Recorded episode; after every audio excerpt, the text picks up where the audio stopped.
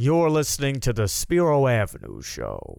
If you like what you hear, please follow us on Apple Podcasts. You can also watch our full shows and clips and highlights on Facebook and YouTube. Thank you for watching, and I hope you enjoy.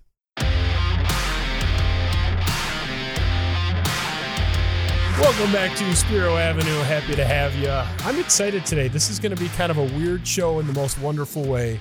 I'm hanging out with who I'm told is the Antichrist, a soldier, perhaps even a general in the most wicked army in all of mankind. His name is Nick Sheehan, a producer for the Ben Shapiro show out in California.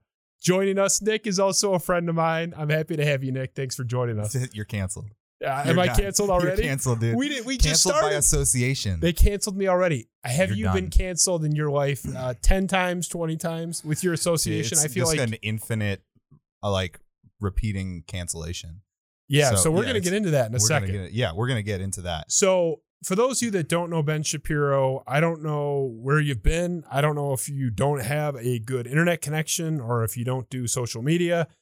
Even if I didn't like Ben Shapiro, which I do, the guy would be slamming me uh, in the face on social media every 10 seconds. And you just you can't avoid him. Got millions of followers.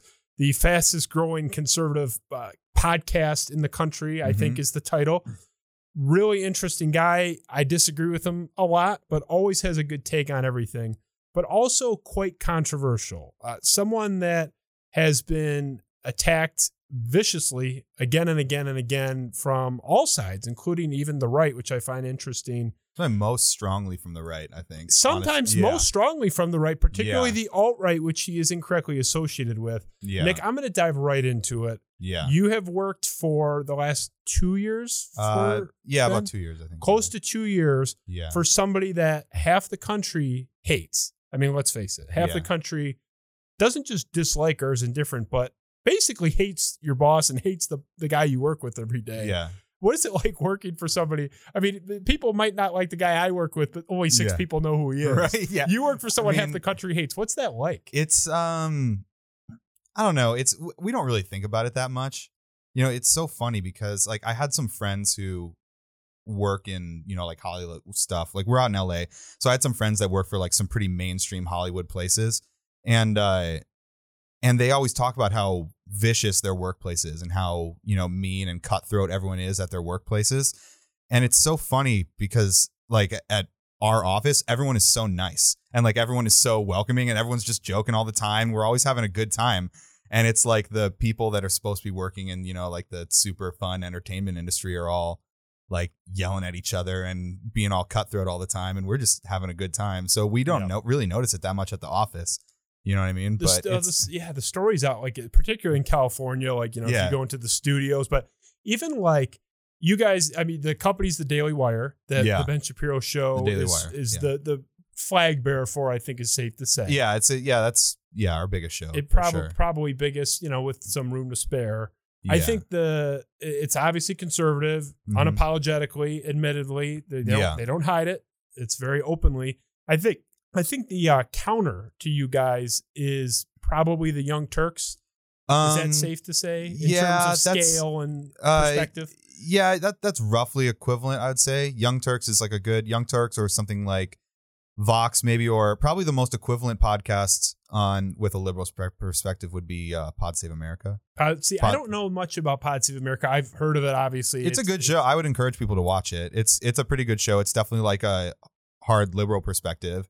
That's good, but I encourage everyone to get like a rounded view. Uh, the whole of- 360 global view. Yeah, right? exactly. Because I mean, every show tries to get the facts right, you know, of whatever they're talking about. But any show or any commentator is still going to be like, it's still going to be influenced by their perspective. You know what I mean? So there's no one that can, there's no single person that can give a full 360 view of everything that's going on. People can try their best, but but it's just not going to happen on any specific show. So I mean, I would definitely encourage people to watch Daily Wire Get- in get addition whole- to to get yeah the whole, to, the whole view. you want to get every perspective. So you're an alien already because know, nobody right. says this stuff. I know. I, everyone says, you know, I, I'm friendly with Colin Cowherd, big fan of his, you know, ESPN for years, now Fox. he has a, a phrase that he talks about that everyone's always looking for affirmation and not information. I think people just want to hear what they want to hear. People aren't really looking Right. for that. Well, that's like the once you start doing that, that's you stop learning. You know what I mean? I agree. I agree. But the thing I like about Ben Shapiro, and I honestly, not to impugn any of the other people at the Daily Wire, but the thing I like about Ben in particular is that he will go right at people on the right as Oh yeah, tough or harder absolutely. than anybody on the Yeah. left. He was extremely critical of Donald Trump throughout the 2016 campaign. Yeah. Has ripped on him more than he's praised him. Yeah. Probably five to one, six to one ratio. Probably, I mean, it's not even really close. yeah, So like not unearned either. Right, not unearned. yeah, not hey, unearned. We'll, we'll get to all the, the Trump stuff in a minute. You know, Yeah. maybe a few minutes. We'll see how long it takes to wind back to that because that's Yeah. a big can of worms. We'll Yeah. get we'll get there. But I the thing I like about him is he is willing to. He's a conservative. He tells everyone he's a conservative. He doesn't hide the ball like you know some major media outlets do. But he will go after his own side, and that's something that I like to do as well. Where it's like everyone is just saying, "I'm going to rush to my team. It's, it's everything's tribal." And yeah, I like I have friends that are Democrats that they have never said one bad word about a Democrat ever. yeah. That the Democrats can do no wrong, and you get the flip side of the Republicans. So I mean, what are your discussions like? You know, I don't know what your your pre-show production is like. I mean, do you guys Right. sh- sit and shoot the shit? Is is Well, he like? Well, one thing I'll say first of all, real quick, is like Ben is for sure conservative, but it's hilarious to me. I had I met someone uh, a couple months ago, and they were, we were talking, and then Ben came up, and they started calling him a right wing extremist. Yes, And Ben is like, that was Ben last Shapiro- summer, I think. yeah, Ben, ben is like a moderate Republican. I'd say in in some respects, I'd say Yeah. Ben is definitely. I'd say you could probably say he's the most moderate person at Daily Wire among the hosts. I I think so. I think there's no question. Yeah, I think, and he's like a fairly moderate guy who who at least definitely puts a lot of effort into trying to be well rounded. And let me just say too, I should probably say off the bat that um my views, whatever I express here, is not my own Yeah. views. You know, not not uh You're not representative of the Daily Wire. I'm not representing Daily Wire here. I'm not representing Ben Shapiro. I'm yeah, just talking just about. you're just Nick yeah, Sheehan. I'm just Nick. Yeah. Yeah. so I'm just talking about. Just yeah, Nick. I should get that out of the way. For Well, the we already got canceled ten minutes ago. We already got canceled. No one's yeah. watching. A representative Yeah. of a representative of a We're dark, right? Yeah, we are dark. It was weird that the internet got cut. Yeah, that's weird how that happens. It's like Yeah. someone's got the switch somewhere. Mhm. It was, I, I think you have a unique perspective because when I think of California, I do Yeah. not think of Republicans. I do not think of conservative points of view. I do. I don't think of Yeah. anything to do with the GOP whatsoever. There's a reason they don't even bother campaigning in the state. It is Right. the most liberal state. Oh in yeah. the I had a friend. I remember I had a friend in high school who his dad ran Mitt Romney's campaign in California, and he said it was the easiest job in the world. You don't have to do anything. Yeah, Because it's just they give up. You know what I Just mean? ride- ride the wave. yeah, you just You're ride the wave. It's like you're good to go. You hang out. You do some fundraisers or whatever, but you just hang out. yeah. But um, yeah. Go ahead. Sorry. But, No, it's yeah. no problem. It's Yeah. just what I was gonna say is like you're in California, Yeah. you're a young guy, still in your twenties, I think, Yeah. right? Yeah. Young guy, I think still single, right?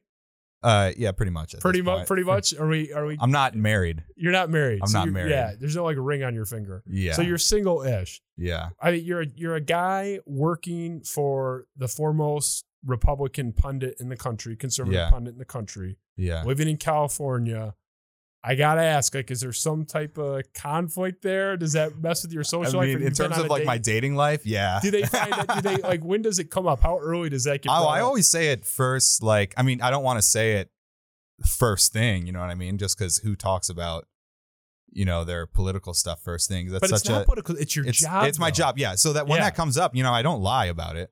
I don't Yeah. lie, but I also don't. You know, it, if someone says, "Hey, where do you, you know?" I work at Daily Wire. I. Uh, it's you know we do political commentary. Uh, sometimes I'll say you know it's conservative, whatever, Yeah, and then people can look into it if they want to. You know what I mean? And uh, checking and, uh, your backstory. yeah, exactly. You know, I'm not gonna go out and like spend the first half of the date explaining who Ben Shapiro is or whatever, just because that's no, that's not that's probably so what I would do. I'd yeah, be, yeah. It'd, be, it'd be like my pickup line, you know. But I, I maybe my pickup line in like Oklahoma. I don't know if that'd be my pickup line. Right, in exactly. California. yeah, yeah, yeah, yeah. So have you had like at least one crazy experience Yeah, for, for your? sure. Oh, no is there anything you could share? Yeah, I could. Yeah, I could Yeah. talk about it. So I, I mean, I had been seeing someone for a while, and they were like, I thought they were really cool, and they, and I basically said everything I just said. I said right at the beginning, you know, I work for, you know, I work for Daily Wire. It's like it's political commentary, mostly conservative stuff, and uh, and you know, but we don't just do cons- like political stuff at Daily Wire. By the way, we do a couple other shows that aren't really political stuff, but that's why I basically said, you know, it's conservative commentary, a pretty well known person. I even said it's Ben Shapiro, but the person didn't know who Ben was, and we dated for a while. It was like I don't know, like two months or something. And then she really started looking in to who Ben was. Yeah. And it was and this was a person who purported to be like very moderate center of the road. She always said, I'm Switzerland. She said, like, there's Republicans, there's Democrats, not me. I'm in the middle. I'm Switzerland. But it very, it very quickly, very quickly became obvious that her attitude was, I don't care if you're left or right, as long as you're not right. You know what I mean? right. Like And that's those- those people are out there. Yeah, Right, exactly. It's, and I'm like, and I'm not even, you know, uh, like you were saying, I don't even agree with everything Ben says, but you don't have to agree with everyone. I don't agree with any other person on this planet completely. You know what I mean? No. And I definitely don't get caught up in any political personality, especially politicians. I would never ever tie my identity or tie my experience to any specific politician. You know what I mean? I, I know what I believe. I know like on specific issues. I'm never if I agree 60% with any politician, that's like that that's a good day. You know what I mean? Yeah. Like that's Yeah. I don't agree 100% with anybody, let alone any politician. So I don't tie myself to any single political personality. But um but yeah, dating so that I mean this girl blew up. Like she when she started finding out She blew up. Like She started blew- throwing stuff at you. uh, no, not quite, not quite, but like, like the social verbally, network when she- she verbal, verbal throwing. Yeah, down. exactly. No, she she kind of she uh, you know, I would ha- I hesitate to call anyone crazy, but but she kind of went. It's- call, it's- call her crazy. yeah, I don't I think she's watching. no, I probably not. Probably not. She was said Ben Shapiro. He's a right wing Nazi extremist. That's whatever. always an he's, interesting. He's yeah, the right calling the Orthodox, Jew Nazi. Yeah. Generally, Nazis don't wear yarmulkes. Yeah. and so That's a good, interesting cover. You yeah, know, I yeah. I, I, I just think like, so she blew up at you. She, were you dumped right away? Was there an ultimatum like you better quit that? Um. outright Oh yeah, it was like, oh, I could never date you while you still work there. You know, you're everything that's wrong with this country. You're. oh, you kind of yeah. are. yeah, that's true. Look, I'm not arguing that point. Come on. there, there, this is the worst thing going on in the country right now, Yeah. and, and I'm so tired of it. And both sides do it. I do think it's more prevalent on the left. I'll say sorry, Democrat friends. I love you. I have Democrat families that I know or family members. By the way, we have many. Democrats that work with us. By the way, many liberal people that work Come on. at the deal. We do. No. They don't How- last very long. How do they No, I I'm see- I'm kidding, I'm kidding. How do, how do they kidding. tolerate it? I, I would be able to stand it. I would think if I were them. Well, I mean, there's plenty of ben, I'm maybe, but like I'm sure there's there's plenty. I mean, there's plenty of. uh uh, First of all, just around the office, we don't talk politics very much. First, what we do, uh, we do when it's in like relation to content or something like that. But just Yeah. like in our regular conversation, we talk about movies or TV. You know, we don't talk about politics that often. Ben really- Shapiro's a baseball guy. I know he's a White he's Sox big fan. base. He's a big sports fan in general. He's a Yeah. big White Sox fan. He's a musician. he's a yeah, man he's a musician. talents. He's also it's astounding how much because that guy works harder than probably anyone I've ever met in my entire life. The amount of like of his worth ethic is insane, and but it's also astounding to me that on top of that, the like how culturally relevant he stays in terms of like it not music he does not stay up to date on like modern music but in terms of like tv shows and movies and books and things like Yeah. that he is like he watches every movie he has probably seen every single movie Some like, of his best videos on YouTube are the Star Wars breakdowns. oh which yeah for sure You talk about agreeing with 60% being a good day. I agree with literally everything the guy has ever said about, About Star Wars? It's like, Yeah. it's, it's like, yep, yep, yep. Yeah. Every- literally everything you said is true. Oh, it's so funny because he takes the con- the most controversial opinion Ben has on anything is that he likes the prequels. Is that he defends the Star Wars prequels. Yeah. That well, is the most very contra- good soundtracks. That's it's what I'll the say. for soundtrack. The, sound design is amazing. The scripts are preposterous. Yeah, but they're- there's it's some cool effects. It's Yeah, like you know, it's like a very, it's like a Michael Bay movie in space. yeah, So I here's what I'll I'll mm, ask yeah, Ben Shapiro, the guy, yeah. just the guy, not cameras are off. Just you're Yeah. sitting around the couches at the Daily Wire talking about the White Sox or whatever. Yeah. I mean, is he is he chill? Is he kind? He oh, has he's a, very chill. He's considered kind of like an uptight priss by his critics. not at all. Not, Not at, at all. all. That's Down not. Ben at all. He, I will say, he he talks a lot, so he has a really good job. You get him started on something, and he will talk. His words per minute is very Yeah, he- you know elitely epic. yeah. He um he he yeah you, you get him on a subject something he cares about and he will talk a lot he's very funny he's like a very funny very personable guy very nice guy and i'll say this too this is probably a side that people don't see a lot ben is like one of the most generous people i've ever met in my life and we spend a lot of time uh like after we've gotten the regular work done for the day we spend a lot of time doing like outreach things, fan things that we we don't have to do, you know, that he doesn't have to do, but he, he doesn't wants broad, to do. he doesn't seem to broadcast it much. No, this he like we do. We'll do like a lot of personal messages or things like that, or um, or just do things for fans or do things to help you. He, ben is like one of the most generous people who really actually cares a lot about people and he cares about helping people. Um, and you know, Ben's a very religious guy, and so when someone is sort of struggling with their faith or someone is sort of dipping their toe in um in in their faith or rediscovering things he is very animated in terms of helping people along their journey you know what i mean and uh he'll you know he'll send he'll he'll buy books for people and send it to them in the mail things that he thinks would, would help them or help them you know, things that he thinks they should read or things like that. He's a very generous, very hardworking guy who actually he was like very sweet. Is he demanding of you guys, the the workers in his uh, Um, army there? Because he's thre- I- he's threatened you on the ZipRecruiter. He threatens ads. me on ZipRecruiter every other day. he threatened you Ben, on ben ZipRecruiter publicly today. threatens me Yeah, regularly. I, I mean, not everyone's watching this live, but you know we're recording this on a Monday night, and if you have to go back and look at the the Monday, September fourteenth episode of the Ben Shapiro Show, Nick gets shredded at like the eighteen minute mark in the Yeah. ZipRecruiter ad read. But yeah. so that's not the real guy. That's the uh, he's not really threatening. no, he's not. and- I'd say ben, ben is um he does not get angry very often. He hires people to get angry for him. You know what I mean? Yeah, Around the yeah, office. fair enough. Yeah, he, Fair- yeah. he is not a very angry ben, ben. I've never seen Ben around the office like yell at anyone or get pissed. When when Ben gets uh upset, he just gets quiet. You know what I mean? He would never ever yell at someone. And he mostly when mostly when he gets upset, it's just because like there's some technical glitch and he has to be there for 20 minutes longer than he would have. You know what so I mean? So he's not doing like the Amy Klobuchar, like take her shoe off and start no, throwing he would never. He would never do it. We actually Yeah. we don't really have anyone like that at the office. We've got a pretty smooth operation, Yeah. and uh, we've we've never had anything like that. What's So- what's up? And Ben's flagging us down here. I gotta ask, Yeah. is he a perfectionist? Um, he's.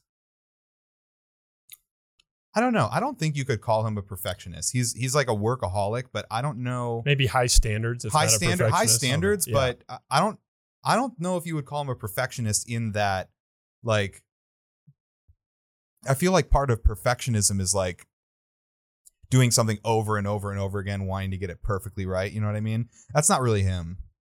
That's not really his attitude. high standards, but not a, a psychopath. High standard. I yeah. had to ask. Yeah. No, you can jump at any time. No, for sure. This is a free format. yeah. I, I I I tackled the the dating scene. You said Yeah. you've you've been blown up at. Is that safe yeah, to say? and, and I wish I had. I, I wish I could remember more interesting parts of that story because there definitely were. Uh, if it comes to you, you can let me know. Yeah, yeah, we were- got you here for a minute. people have people have shared their opinions for sure. Pretty- okay, so pretty it's been a problem, but Pretty you strongly. you and I have a background here in Michigan. Yeah, we've known each other for a while. known now. each other for a while. Yeah. Now we were there at different times, but you and I attended probably the most liberal high school in the state of Michigan. Um. Cranbrook, Kingswood, DCE Yeah, maybe, I Detroit mean, Country Day. Yeah. It's. Yeah. I mean, I, I don't know. I don't know if I, you could call it that, but You don't think liberal- Cranbrook is liberal? I mean, we- yeah, that's I a whole say other it's show. sort of like That's our- a oh, whole other show, but That's yeah. That I mean, the teachers at Cranbrook were a little more like college professors. You know what I mean? yes. and so they were a little i'd say they were probably like more in tune with that kind of like collegiate liberal mindset than a standard high school you know what i mean this in is the most sanitized way of putting it, Nick. It was an extremely liberal school. It was an school. extremely Come liberal school. it was an extremely liberal I- school Actually, yeah, some of the, one of our former teachers over there is actually watching right now. I know for a fact, but I'll let you know after who that is. no, But it, it, it, it is now. a it is a liberal school. The point of what I'm getting to is this: we were growing up in what I would argue is a pretty liberal bubble. I mean, I've always. um yeah i think so yeah I, I mean, we were there at different times, but that was certainly my experience. I'll speak for my experience. yeah okay yeah and sure. it's, you know, obviously, because you want to push back on this Cranbrook thing because you're worried you're going to offend somebody. I get it. you I'm know, not worried about offending people at all. I know. I It's know. just I'll say But- my no, keep going. No, no, I just, but what I want to ask is you, you had at least some good liberal friends, liberal background. You went to University of Michigan, correct? Yeah. Sorry, Ann Arbor's a little liberal. It's a little You- bit liberal. This has been your track.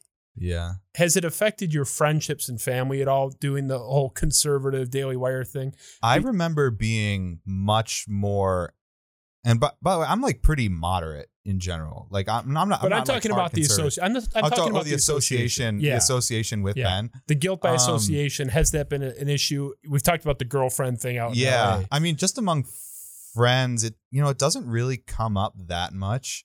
Um, but to the people, I mean, honestly, I'll say if it's a supreme problem with any of my friends who I work for or the company I work at, if that's like a supreme problem for them, like I understand, you know, people have to do whatever they need to do to to be able to get along, but um you know, no offense, but uh, you know, I'm probably better off. You know what I mean? I like I'm probably Yeah. I probably didn't really need to be friends with you that much anyway. If if that's a supreme issue enough for you that you say you don't want to be friends with me anymore, you know, that's fine. I was in a Yeah. heated debate with somebody we know, we both know, was in Les Oh, I Miserables think I with you, you're talking about. and is still, by the way, a good friend of mine. Yeah. And I stand by that. She's a good friend of mine. I but know she, exactly. she, oh, well, yeah, I'm not going to name her because you know she's still a friend. We'll be nice. you're talking about. a friend but- of mine too. Yeah, friend of yours too, so far as I know. Very, She's a great person. great person. Seriously, I love her. but she did have which I took issue with. This isn't like talking behind her back. We had a very public discussion about this that anybody could have read. My account's Yeah. actually public.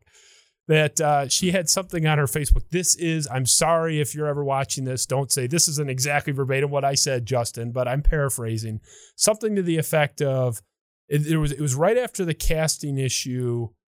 I can't remember who it was. Was it the Little Mermaid or It was I can't which remember was a non-issue? but there was a there was a white actress that was starring I think maybe Scarlett Johansson oh who was going to be starring as cast a as like an Asian person as a disabled person Oh, it just oh okay something to that effect yeah. and and and there was there was a whole controversy there was this whole discussion on Facebook because there's no better place to have a political argument than Facebook Everybody That's true. that. It's, the it's the, only way to paragon. go It's the epitome of political forum. always ends well yeah it is it is people, the so many minds are changed, and so many like people. Yeah, Facebook's So- known for bringing people together. But her her opinion was in so many words that white people cannot play anybody that's not white in a movie, which is okay, that's fine. Yeah, Whatever. I'm fine with that. Yeah. But like it can go the other way. So like if you're, you know, a black person, an Asian person, whatever, that you can play a white a white person. And all I said was I don't get how that makes any sense. That was my only take. I said I don't get it's it's inconsistent. And she had a thing where basically if you aren't okay with a non-white person playing a white person, unfriend me now. Basically, it was the whole like unfriend me now thing that if you're if you if you're Yeah, not okay, which is maybe the most annoying sentence. but a lot of people go that route. a It's lot the of worst people thing go ever. that route. And- Yeah, And, you know, and, and she was she was saying doing the whole kind of like condescending. I pray that someday you learn to understand this issue better, which is just great. Yeah. It's like it's not that like maybe I I pray for you a lot specifically, but it's not in regards to that. Is there anything worse? Is there anything worse than when people like play the whole like you don't get it, but I hope that one day you. Yeah, will. but Like, I, I say it sometimes just to piss people off, though. well, that's your Yeah. sole goal. if that's your sole no. goal, I guess it's effective. I But, think I said stuff like that to that girl one time, to the girl I was Well, dating, And, just to we piss her off there at you some go. point. I mean, but we when can you get called a Nazi enough times, you just start wanting well to piss my ar- off. my argument was and that thing in particular was just like i'm fine either way i'm fine with like a white guy should play a white guy like a black guy should play a black guy i'm fine if like that's how you want to cast i, I have Yeah, a production sure. company you know i cast a full scale Mis- Les I mean, Miserables. yeah, like it was pretty ridiculous when John Wayne played Genghis Khan. yeah that's like, a that little si- it's a little it's a little silly It's a little bit, But if yeah. you're going to open it up, I'm okay with that too. My issue is like the inconsistency. So it's like, okay, we're either having completely like gender, racial, you know, blind casting where anybody can play Yeah. anybody, yeah, or we try to keep it more like kind of traditional and old school where it's like, look, maybe Jackie Chan shouldn't play Abraham Lincoln. Like, eh, Right. you know, and, and whatever yeah, but just be consistent was my only thing. But I was told that it is worthy of ending a friendship. Now that calmed down and everyone's happy and Yeah. everyone's friendly, but I was Yeah. told that if I didn't change my mind or shut up, that the Yeah. friendship was basically over. For what I think is a defensible take that I stand by hmm. now.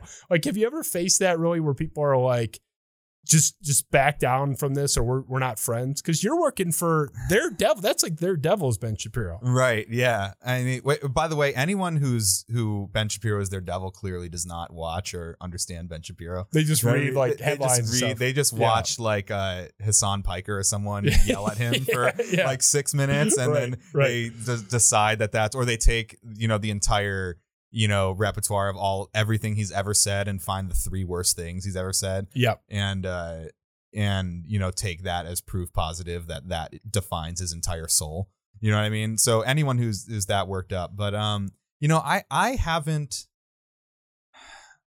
i'll say no one that i really care about in my life because i have like a very core group of people that i actually care about. And um no one that i really care about at least to my face has ever made it an issue you know what i mean maybe they have an issue and Because he's had family members in his family. Famously, I brought this up pre-show.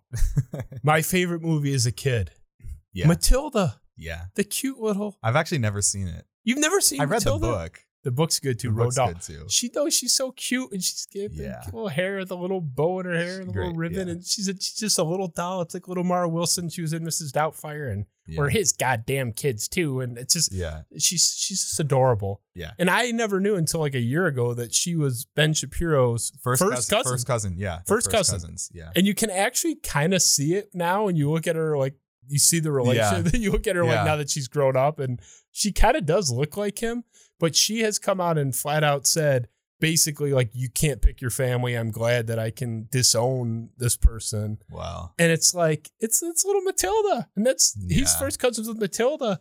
And it's like I just think it's so interesting that he's so polarizing because it reminds me a lot. Do you watch Jordan Peterson at all? yeah, sure, a yeah, big fan of Jordan Peterson. He's Uh, great. he's just fantastic and intellectual and similar. and also like very generally like not that political of a person. Is not mostly really just all. mostly just really interested in helping people. that seems to be his mo. Yeah, But and you know he he has dipped his toes into politics, but it's more about kind of like rights and things like that than it is straight up like Republican issues or Democratic. it's more about issues. rights and also rights and responsibilities, like focusing on working on yourself. Right. You know what I mean? But my point is, Jordan Peterson Yeah. gets that sort of similar flack where it's like he's called a member of the alt right, he's called a Nazi, and it's like if you actually watch these people, I don't like I don't know where the Nazi sentence is I don't in the know. lecture. I mean, just yeah, Jordan to, but- Jordan Peterson is like a Canadian conservative, which is like a, an American like moderate Democrat. Yeah, yeah. You know what I mean? Yeah, It's he's like- not like a hard right winger by any means. Yeah, he also is just. I mean, specifically on this is like tangential at this point, but he's much. Jordan is much more about like exploring ideas than he is about taking a hardline stance on anything. I think. yeah, It's but in in sort of day to day political things, not on like basic rights. He takes very hard stances on fundamental rights and fundamental principles and things like that. But sort of day to day policy politics things, he's not. He's not gonna, you know, lose sleep over any. Have you Thing like guys? I, I know you're on the production side with the Ben Yeah. Shapiro show. You're you're Yeah. more like on the technical production side. I get that. I know you're not in the business. Not just technical. Yeah. Oh uh, yeah, you well, can yeah. correct. Feel free to correct me. You know what you do more than I do. But well, I it's it's it's technical and then some of the creative uh Okay. side. Yeah. but yeah. not the business side. You're not like not really on the business side. You're no. not dealing with. No, I deal with some of it, but I'm not really making any of those decisions. Have you Uh, guys had pressure that you're aware of from companies to pull out of advertising? You have a number of advertisers over the years. I know Media Matters likes to come after conservative outlets, particularly like Hannity, Tucker Carlson has been targeted. Yeah. I believe you've been targeted as well. Is that something you guys feel? Is that something that's on your radar? I can't really speak to that, but I will say people that definitely that's a tactic yeah. that people have started using people that are inclined to not like us as a company. Uh going after people's advertisers is a pretty common tact. So you, um, you haven't really seen it firsthand there. Well, I, I just can't really speak to any of that stuff because it's not really my area of the company. Fair enough. But yeah. Cancel culture. Is that real? Is that a Cancel culture is absolutely real. you buy it? I, I buy it too. It's people real. people people think that that's like people it's controversial Yeah. it, it's i've been told that it, it's nothing you know i i, I had Well, don't- it's it's a it is uh you, you have to define your terms on like what cancel culture is, but definitely there are people that will try to um and frankly it seems like a pretty one-sided thing, but there were there are there are groups of people that will attempt to outsize people from polite society based on like fairly um sort of arbitrary reasons and uh re- and standards that are not universally applied by any means. I Um, had John Wharton on my show about almost two weeks ago now. It was his second appearance with me. He was a longtime Red Wings trainer for Yeah. years. Really a smart, interesting guy. The most watched show we've ever had. That episode, and if you add up the clips of it and the whole show, has over 50,000 views. By far our number one show. It took off, went viral. Great guy. He is a hardcore MAGA Donald Trump guy Okay. and unapologetic, open. He attends rallies posted on his social media with Trump. Not a hateful guy. I've never, you know, the the myth is that like if you love Donald Trump, you're absolutely a racist or like the guy is actually very socially liberal, which is sort of interesting. Yeah. Like and was for a long time and has been the entire time I've known him, which is quite a while now. But I the first time I had Wharton on, he's he's very open about his past, longtime alcoholic in recovery. You know, had issues with you know booze throughout his his life, and was sort of an absentee father for a period. He's totally open about this, not outing it. We talked about it on the episode the first time, and there were people that when they found out that he was appearing on my show, were the first time more so than this, the second time, were so mad they find out that this Donald Trump supporter is going on the air they were pulling up like his old mugshot when he missed his child support payments like 15 years ago when he was like Oh, basically on the verge of dying. He was in such bad alcohol, just he was like in a ditch basically. Yeah. And he has said, "I own my mistakes." He's he's a successful uh, self-employed contractor now. He's building houses and decks and bathrooms. Really smart, skilled guy. I, I mean, Ben, you were here with him. Great guys. That's safe. Like Nicest guy. yeah, the Nicest nicest, guy. guy. Yeah. Just so laid back and nice. And he told me when he left, like, hey, you ever need anything, you know, let me know. Happy to help you. You know, we eh, happy to come back, whatever. Salt of the earth guy. He just happens to really like Donald Trump. I don't really like Donald Trump all that much. I mean, to be honest, he's not Yeah. my cup of tea. There's a lot not to like. I didn't vote for. I didn't vote for him. And Donald Trump is next on my docket with you. We're gonna we're gonna unpack that. But okay. I but that was a perfect example of cancel culture where I had people that were followers of my show, some people that just didn't like my show, but they were so they were coming after me too for having had him. There was there were people on Twitter that were just unloading on me, like talking about my wife and stuff like that, because I'm having this Trump guy on. Who we weren't there to talk about how great Donald Trump was, although even if we were, who cares? Like Yeah. and, and it comes to this whole thing where anytime you say, I mean, free speech, let's say, I, I like free speech principles, and people say, oh, you know, it, it, it's not the Constitution. We're not talking about the Bill of Rights. Like, I, I get that. No one is saying that the Congress is going to pass some law infringing upon my right to have John Wharton on. But I do believe in not just straight First Amendment rights, but the spirit of the First Amendment, which goes beyond congressional authority, where, okay, I know you can't literally arrest me for having a Donald Trump guy on, but I think the country, the culture would be far better off if they embraced First Amendment principles where I can passionately disagree with you. Yeah. But because you have someone on that disagrees with my point of view, even vehemently, I'm not going to try to end your career or invoke family attacks on you or post something from this guy's life 16 years ago that he's atoned for. Guy has a Yeah. wonderful relationship with his kids and his ex-wife. Yeah, well, it's it's it's the strangest thing that people will very arbitrarily decide what's outside of the Overton window. The over, so the Overton window is like Yes. is the the, the Explain the, for those that don't know the, what the Overton, is. The Overton window, is. is. is a term that that uh, means the range of ideas that are sort of welcome in polite society. So like things that are very much out of the Overton window is like, you know, being an ethno nationalist, like white supremacist or something like that. And um, what what used to be outside the Overton window on the left would be something like communism or something like that. You know, at, at times that's been outside the Overton window. Not really now at this point, but um, uh, but so people will very arbitrarily decide. People don't get that, like you know, like I said, I don't care for Trump very much either. Uh, I don't get attached to any political personality. Like I said, I, um, I care much more about first principles. And honestly, day to day politics is very, um, it's sort of like not just I understand it's very important to a lot of people, but it's not as interesting to me. I care much more about first principles and like the sort of philosophical underpinnings of things. But um but I'll say like people um well Trump supporters, that's like half the country. Yeah. That's like roughly half the country. Yeah. And and many people have decided that half the country now operate outside the Overton window. It's not exactly half the country, it might be more or less. People say he lost the popular vote, but that's not a fair assessment of his base of support.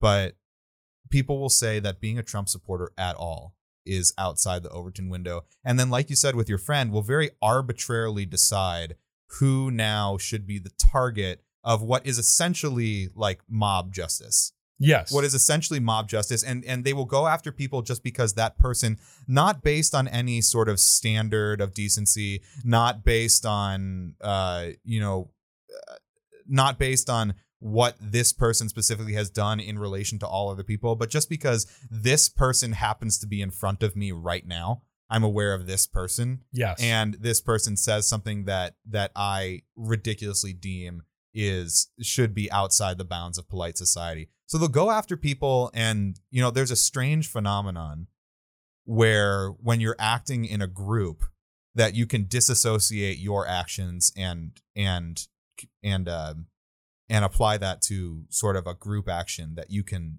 like disassociate your it's mob responsibility. mentality. It's mob 101, mentality. It's exactly yeah. So Yeah. people will do something on social media and you know think that oh it's just a drop in the bucket or whatever, or sort of flippantly disregard someone because they can't actually see that person and they don't actually. It is sort of like weird like sociopathic behavior because you are completely disassociating yourself from any level of empathy with another human being, and um and they will do things that might be a drop in a bucket, but eventually that bucket fills up, and people's lives can be ruined for, completely by arbitrary standards. They have it- been. it- yeah, people's lives have been ruined and will continue to be ruined as long as this stuff happens.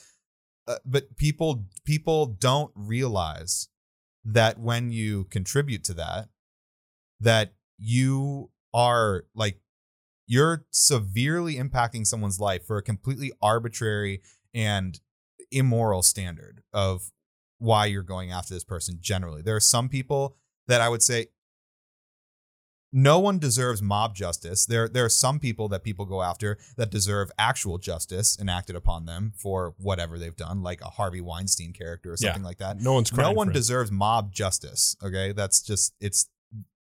We figured that out. It's it's human nature to want to do stuff like that, but we figured out that uh, if we're going to work together as people to you know make a society where people's rights are insured and where we can get along and like live free and and try to pursue happiness in whatever way we see that as we can't we just it, you can't do things like that Are you familiar? Oh, sorry. You No, can finish. no that, i'm i'm done Are you familiar with the famous moment in the presidential debate between George H.W. Bush and Michael Dukakis, where the moderator asked, they were talking about capital punishment, and mm-hmm.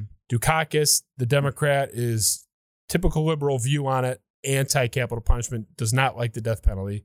George H.W. Bush liked it. So the moderator throws to Dukakis, says, If your wife, Kitty Dukakis, was bound and raped and murdered, would you not support the death penalty? And Dukakis kind of garbled it and fell on his face. And that was sort of that moment where it was considered the election was lost for him. He just didn't have a good answer. yeah He came off as weak and and came off like he wasn't defending his own wife, who in this hypothetical had the worst thing ever happened to her.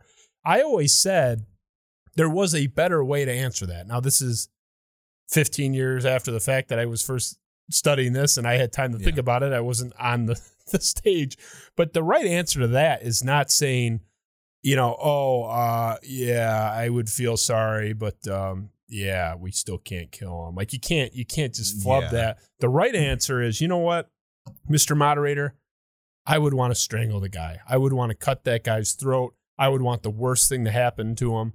I would dream about the terrible things I would do for retribution every minute of my life until I died. yeah But it's not my job to make that decision. right It's someone else's. You have to be detached from it. You can't have the emotional person make that make that decision. And this I we talked about with you losing friends. Apparently, you haven't lost some because I have. And for I- every for every friend that I've lost, I've gained five. There, So- well, that's good. Yeah. I mine's the other way. For every one I gain, I lose five. But that's why my, my circle keeps shrinking. But it's actually been much better. I, I kind of like a smaller circle. It's you know fewer people bugging me. Mhm. But I there was one incident in particular where there were it's a white supremacist march. I don't know. I can't remember if it was Charlottesville or not. Obviously, a terrible situation. Anti any white supremacist march. I, I yeah, I think we can all agree on that's a given. I mean, like if any person of decency, but there was an issue in a circle of friends that I had, some still have, where people were throwing bricks and punching these protesters. I guess. I mean, they're Yeah. scumbags too. And my punching the like the Nazi guys. the punching the Nazi Okay, guys. Yeah, yeah. And what I said in this group chat was like, look, I am not going to shed a single tear for the Nazi that got hurt. I don't care.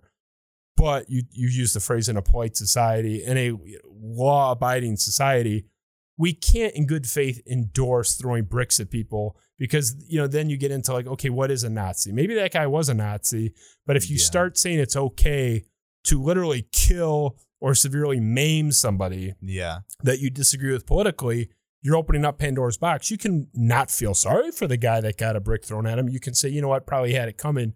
But if you can't take the legal position, the social position that we should not even prosecute someone that does that, you Yeah. have to prosecute it. Yeah. Yeah. I mean, you have to. It's, it's, um, listen, I get it. I would love to, it would feel very good to punch a Nazi. in Oh, I'm with you. It would feel Yeah. very, very good Yes. as a Jewish person. Yeah. It would, it would feel Yeah. very good. I would feel very satisfied on a personal level. Yes. But here's the thing what, what a lot of people don't get is we make rules as a society to figure out how we can all get along. And the rules that you make, the, the, the one of the beauties of the system that we set up in the United States is I think it is one of the best systems where it doesn't really matter that much who is holding the reins of power. It doesn't really matter that much because the system of checks and balances that we've set up, if you get one weak link, it will get checked and also it will get replaced pretty soon. yes. It doesn't re- it takes a lot to move the the gears of It's of built for government. gridlock. It's built for gridlock. It Yeah. takes a lot to move the gears and it takes a lot to move us in any direction and usually we can course correct before things get too far. The rules that you make they need to be applicable in all contexts.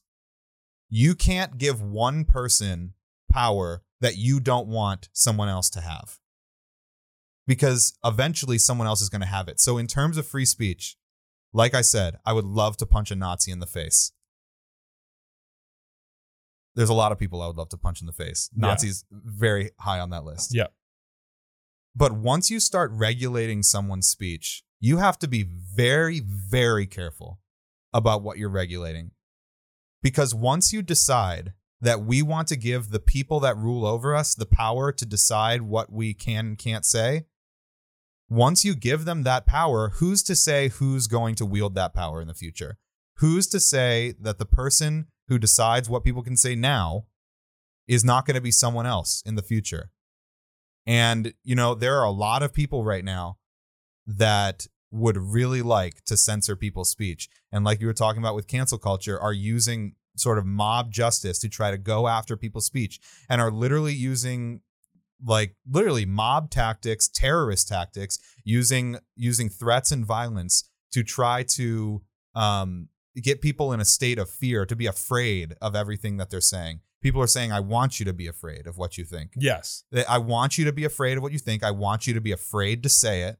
And I'm trying, and I'm going to scare you to the point where you'll just shut up and let us take over and let us be in charge and rule over you. Well, as soon as you give that power up, as soon as you give that power up to the people that rule over you, it, it's it, it's game over, man. It's I- game over. I had people that were trying with John Wharton the first time again. I didn't really get pulled back the second time. The first time we're trying to block it before it even happened because we, as we normally do, like we did with you, we teased it a few days in advance. You know, here's who's coming on in a few days. And I was getting destroyed for having this guy just because he was a Trump fan. I mean, Yeah. they were trying to get us to say, you know, no mas, wave the white flag, which I mean, luckily, like, you can't really cancel me. Like, I'm mm-hmm. running my own thing here right.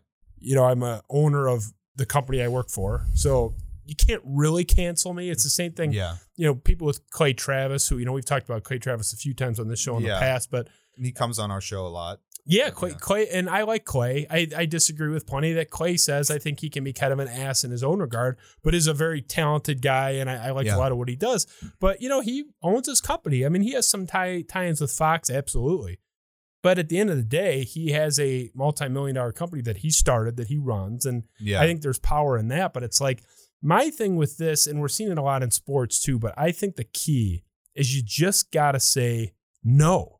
And Yeah. not enough people are willing to just say no. It's it's I'm going to give. I'm I'm going to try to. I'm going to come out and apologize for what I said, even though I don't really believe the apology. That's I the believe in worst thing. apologies if you if if you've done something you wrong, yeah, yeah, If you've done something wrong, because people make mistakes. People make Yeah. mistakes all the time. I've made plenty. I'm sure you've made plenty. yeah, one or and two. It, yeah, one. Yeah, Yeah, and um, years ago. they were big though. Yeah, they're Yeah, huge. they're- yeah. yeah. make them big. Yeah, Make them big. yeah. If you're gonna make them, make them big. do it. But the, the but- point is, like, I'm not anti. Look, and that's the thing with Donald Trump. It's like you'd be so much better off if you just showed five percent humility, not weakness, but just like a little bit of humility. That's one thing that he is severely lacking in. It there are many things that he's severely lacking in, but he he cannot admit he's wrong about no, anything. ever, Ever, anything, ever, even ever, when it's obvious. And you know, for all the the crap that Republicans heaped on Obama, I could find ten videos where uh, on YouTube, I've seen them, I've watched them, where he was like, "Yep, you know."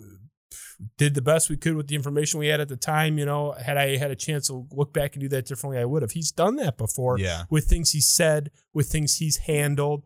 And you can say whatever you want about Obama. I happen to think he was unfairly maligned in a number of ways by the right. I, I don't think he was yeah, no doubt. half as bad as his critics say. He had legitimate concerns with him. He was treated with kid gloves, but I think he was a good person. I, I really do. I, I know your your boss wrote a book about how he basically should be arrested. I, so I get that there's the other perspective, but uh, at least for whatever you can say about him, there's some tapes I can pull where he's like, I wish I would have done that a little differently. Yeah, We don't have that from Donald Trump, but at least like once in a while, apologize if you do something bad, that's fine. Once in a while, you got to push back a little bit and just tell people no. And no one's willing to say no anymore. No, It's it's like everyone just folds up tent, and that's that's where my concern is. Like we're we're moving into a direction where all I have to do to change your mind is not have a better idea than you, not propose something better. I just have to intimidate you. yeah, I just have to scare you. yeah, That's not good for the country. yeah. That's bad for us. ultimately the the only way to spread your ideas is you need to just put your ideas out in the you know the free market of ideas. The marketplace and of ideas. the marketplace of ideas and if your ideas are good they will win out. And all these people have started saying like well it's but the game's not rigged the, the game's rigged now. The game's rigged because i've put out my ideas but the other ideas are winning. Well maybe it's time to start reassessing your ideas. People think that they need to institute these violent intimidation tactics because their ideas are not winning out so now they're saying by any means necessary my ideas will spread well, if your ideas are not holding water out in the free market of ideas, then maybe it's time to reassess. I will say there are, you know, it does exist that there are people that will play to people's most base emotions and they will get people to act out of fear. They will get people to act out of anger.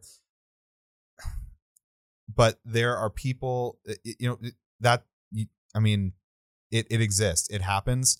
But ultimately, I think people over the course of time think with their heads. And I have a lot more, you know, humanity has a lot of base problems, but I think in the end, people will think with their heads, you know, and, and the good, and the, generally, Yeah. the good ideas inevitably will win out, hopefully, if you foster a system where those ideas can be spread in a peaceful way. You know what I mean? I- people what- won't be intimidated to think things. And and I think that's a that concept is a large reason why Donald Trump won in 2016 is there's this perception out there which is just bizarre. I've never understood it. I know a ton of Trump voters, none of them have reflected this. There's a perception out there that Trump uh, awakened the quiet racist nationwide and that was why he won that there was That's half the country's racist and they were just waiting for their torchbearer If if you really think half the country is racist, then you should run. You should get out of here. A lot of people do. I, I know a lot of people think that you should you that's should a- get out of here. that's- that- that's this- not that's a a dangerous fringe- place to be. It's not a it's not a fringe place to be though. know, That that's yeah. like that's the town square on on the left right now, and it's bizarre because I know I Trump voters in my friendship circle, in my family, and I haven't. I'm not hearing them like drop the n word. I wouldn't be hanging out with them if they did. Yeah. I would have nothing to do with them because I don't have any time for that. I've been socially liberal basically my whole life. So it's like if anyone's out there in this Trump circle uh, talking trash about uh, uh, some minority group or something, it's like they I would disown them immediately. So Yeah. I don't I don't get that. I, I don't see where that's coming from. So I don't see that. I think he had uh, an effective approach, and he was, and this is not something a lot of people know. He was going to even small little conservative radio shows, like in small towns, and listening. I got this directly from Roger Stone, who was on my show, his original campaign manager. That talk about a, a firecracker, Roger Yeah. Stone. That's a whole other can of worms. yeah. But Roger Stone told me off air that Trump was listening to little town conservative radio shows. Now he was listening to Limbaugh and watching Hannity and listening to Hannity's radio show too. But he was listening to what they were saying. And they felt that they had been disenfranchised by not just the Democrats, not just Barack Obama, but the politicians. That they were forgotten, that Mitt Romney, another Cranbrook guy like you and I, yeah. was seen as you know highfalutin and you know this he's a billionaire you know it's like he, he doesn't need us he was sort of a, a limousine republican Yeah. Yeah. and they felt that they had been kind of forgotten and, and Yeah. neglected and he spoke to them it wasn't racist Well, that's one. Yeah. So that's one thing that a lot of people don't understand. We have a very large country with very many people. yes and we have a lot of different um like people live in in many different ways all around the country in um it, it's almost like we have i mean like we say we're the united states. State means you know in other parts of the world state means country. You know we're literally like 50 different countries that are all held together with this federal system. And different people around the nation have very widely varying priorities of what they care about most. And someone in los angeles has extremely different priorities than someone that lives in bismarck. Yes. Okay, yeah, it's like, and so uh, what a lot of people don't understand, and so many of the people that um that just talk about racial politics all the time, I, f- I feel like they don't understand.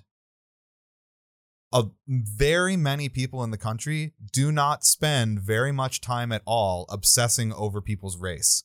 no They don't think about. i don't know race. anybody that does I don't. It, do you I I, know, know. like, I know many, many people, mainly on the left, who upset. You know, there are no, but in your circle. Oh, in my circle, Are you at yeah, the who- bar, like sitting there talking about like black black black guys or like No, Asian women or white dudes not. or it, Yeah. it's like doesn't come up. there very few people are upset. So that's one thing that people don't understand is people that are very inclined to be focused on racial politics don't understand. They say they are so focused on racial politics, and it's it's natural to um sort of innately assume that p- other people's priorities are similar to your own. Mhm. So if people are going out and supporting Trump, which, you know, I don't particularly like him, but I don't in any way look down on people that do support him.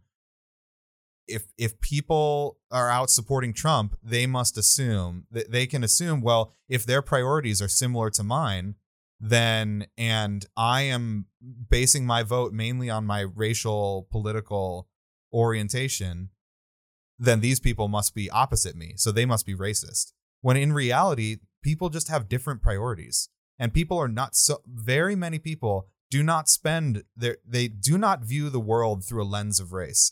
And that's how a lot of people would like to view the world right now. They like to view the world through a lens of race. I feel And- bad. Like you see someone like Candace Owens, who Yeah. again, not endorsing everything Candace Owens has ever said. So calm down. But you have someone who is a black conservative, Mm-hmm. a very, to this point, far right wing conservative. She keeps going more and more to the right. But she's told she isn't a real black person, quote, Yeah. Well, for I, having those views. I met Candace recently, and You've met what- Candace? Yeah, and and she first of all, she's very sweet. She's very. A lot of people would like you to believe that she's the most evil, mean, terrible lady in the world. She's like you to believe she's a she's a firecracker. She's a firecracker Yeah. because she'll stand up. Because I wouldn't say evil, come, but she's, people she's come tough. after her very hard. Cardi B. Yeah, she come. Yeah, Yeah, yeah. yeah. I I was there all for the in the middle of that whole uh, row with Cardi B. But um, she was on the Sunday special yeah, yeah, with Ben. yeah, Yeah. Very recently, yeah, Uh, came out a couple. Everyone go watch Sunday special. It's really good. The It's Candace really Owens good, one is yeah. good. yeah. Um. So But she's Uh, she's what were we still a saying? she's still a black person, right? Can we well, call yeah, but she, is- this is, is something she she talked about on the Sunday special. is people will, yeah, like when Joe Biden said, "If you don't vote for me, you're not black." Yeah, you ain't it's black. like you like- ain't black. Yeah, it's- like yeah. what a terrible, terrible thing to say to Yeah. somebody. I Yeah. could, you, you could, I mean, you could hold the opinion that if you care about racial politics very much, if that's a priority for you, you could hold the opinion that you think Joe Biden's policies will be better for Black Americans. But for for the guy to come out and say something like that, I mean, that's just a. T- we shouldn't be saying things like that, no, man. that's hor- a terrible thing horrible to say. Horrible. It's thing a to say. terrible thing to say to say that Joe Biden controls someone's blackness. Yes. I mean, come on. Of all a- people, too. a fucking Like break, like man. if anybody controlled someone's blackness, yeah. it wouldn't be Joe Biden. But this is but this is one thing that. Candace said is that I mean she and so you know I won't say it exactly right, but she talked about being a black conservative. She said it's not just that people don't like you, it's that people want you gone. You know, people want they don't want you to exist. They don't want you to exist. They want to remove your humanity and they want to remove you from polite society because you are going against the narrative that they're trying to to to show. And It's a and wicked thing. It's yeah. It- It's it's it's, insi- really it's it's insidious. it, it really is. it's evil. I, I think it is a wicked place to go.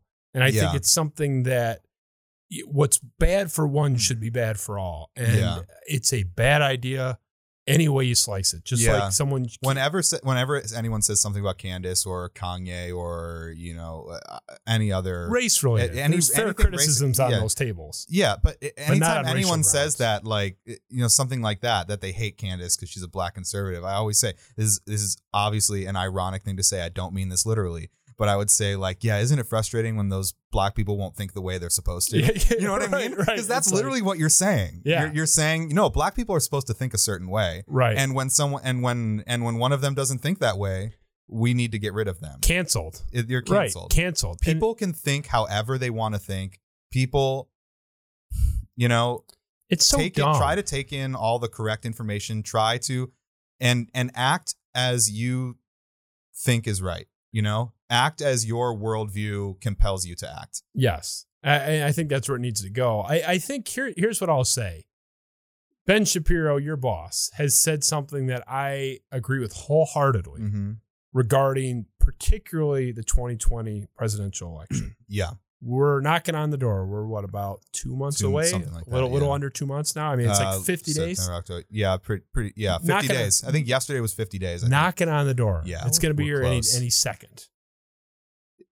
Your guy has said repeatedly, all the Democrats had to do was not be crazy. Yeah. I did a political show a year ago before we had the format here with the nice cameras and the producer and Yeah. the, the nice TV and everything. I did a show a year ago saying that if I were a paid consultant for the Democrats, where I get a $10 million bonus if they win in 2020, November 2020, the presidential election, my number one advice would be just kind of stay a little bit more to the middle. Don't Yeah, don't go into the far left lane. Even if I want far left policies enacted, even if I am a Bernie Sanders far left guy, just from a strategic campaign standpoint, yeah, I wouldn't make that pitch. And now I think the Democrats, whatever you think, you if you hate the cops, you love the cops, uh, that's a whole other can of worms. But just from a strategic standpoint, my only job is to get your ass in the White House. Joe Biden, you're hiring me. My only job. I don't care about anything else but you winning in November. What I am doing is crafting a message more towards that middle lane because I don't think this whole uh, sort of ooh naughty naughty approach to uh, riots in the streets in major Yeah. cities and cops being summarily executed while they're sitting there on a patrol doing yeah. This nothing. just happened recently. Horrible if you haven't seen the video. It's, it's disturbing It's to watch. insane. And, and Biden comes out again, paraphrasing, but says something to the effect of like, "Oh, the violence has got to stop." And it's like, no, like you got to call it what it is.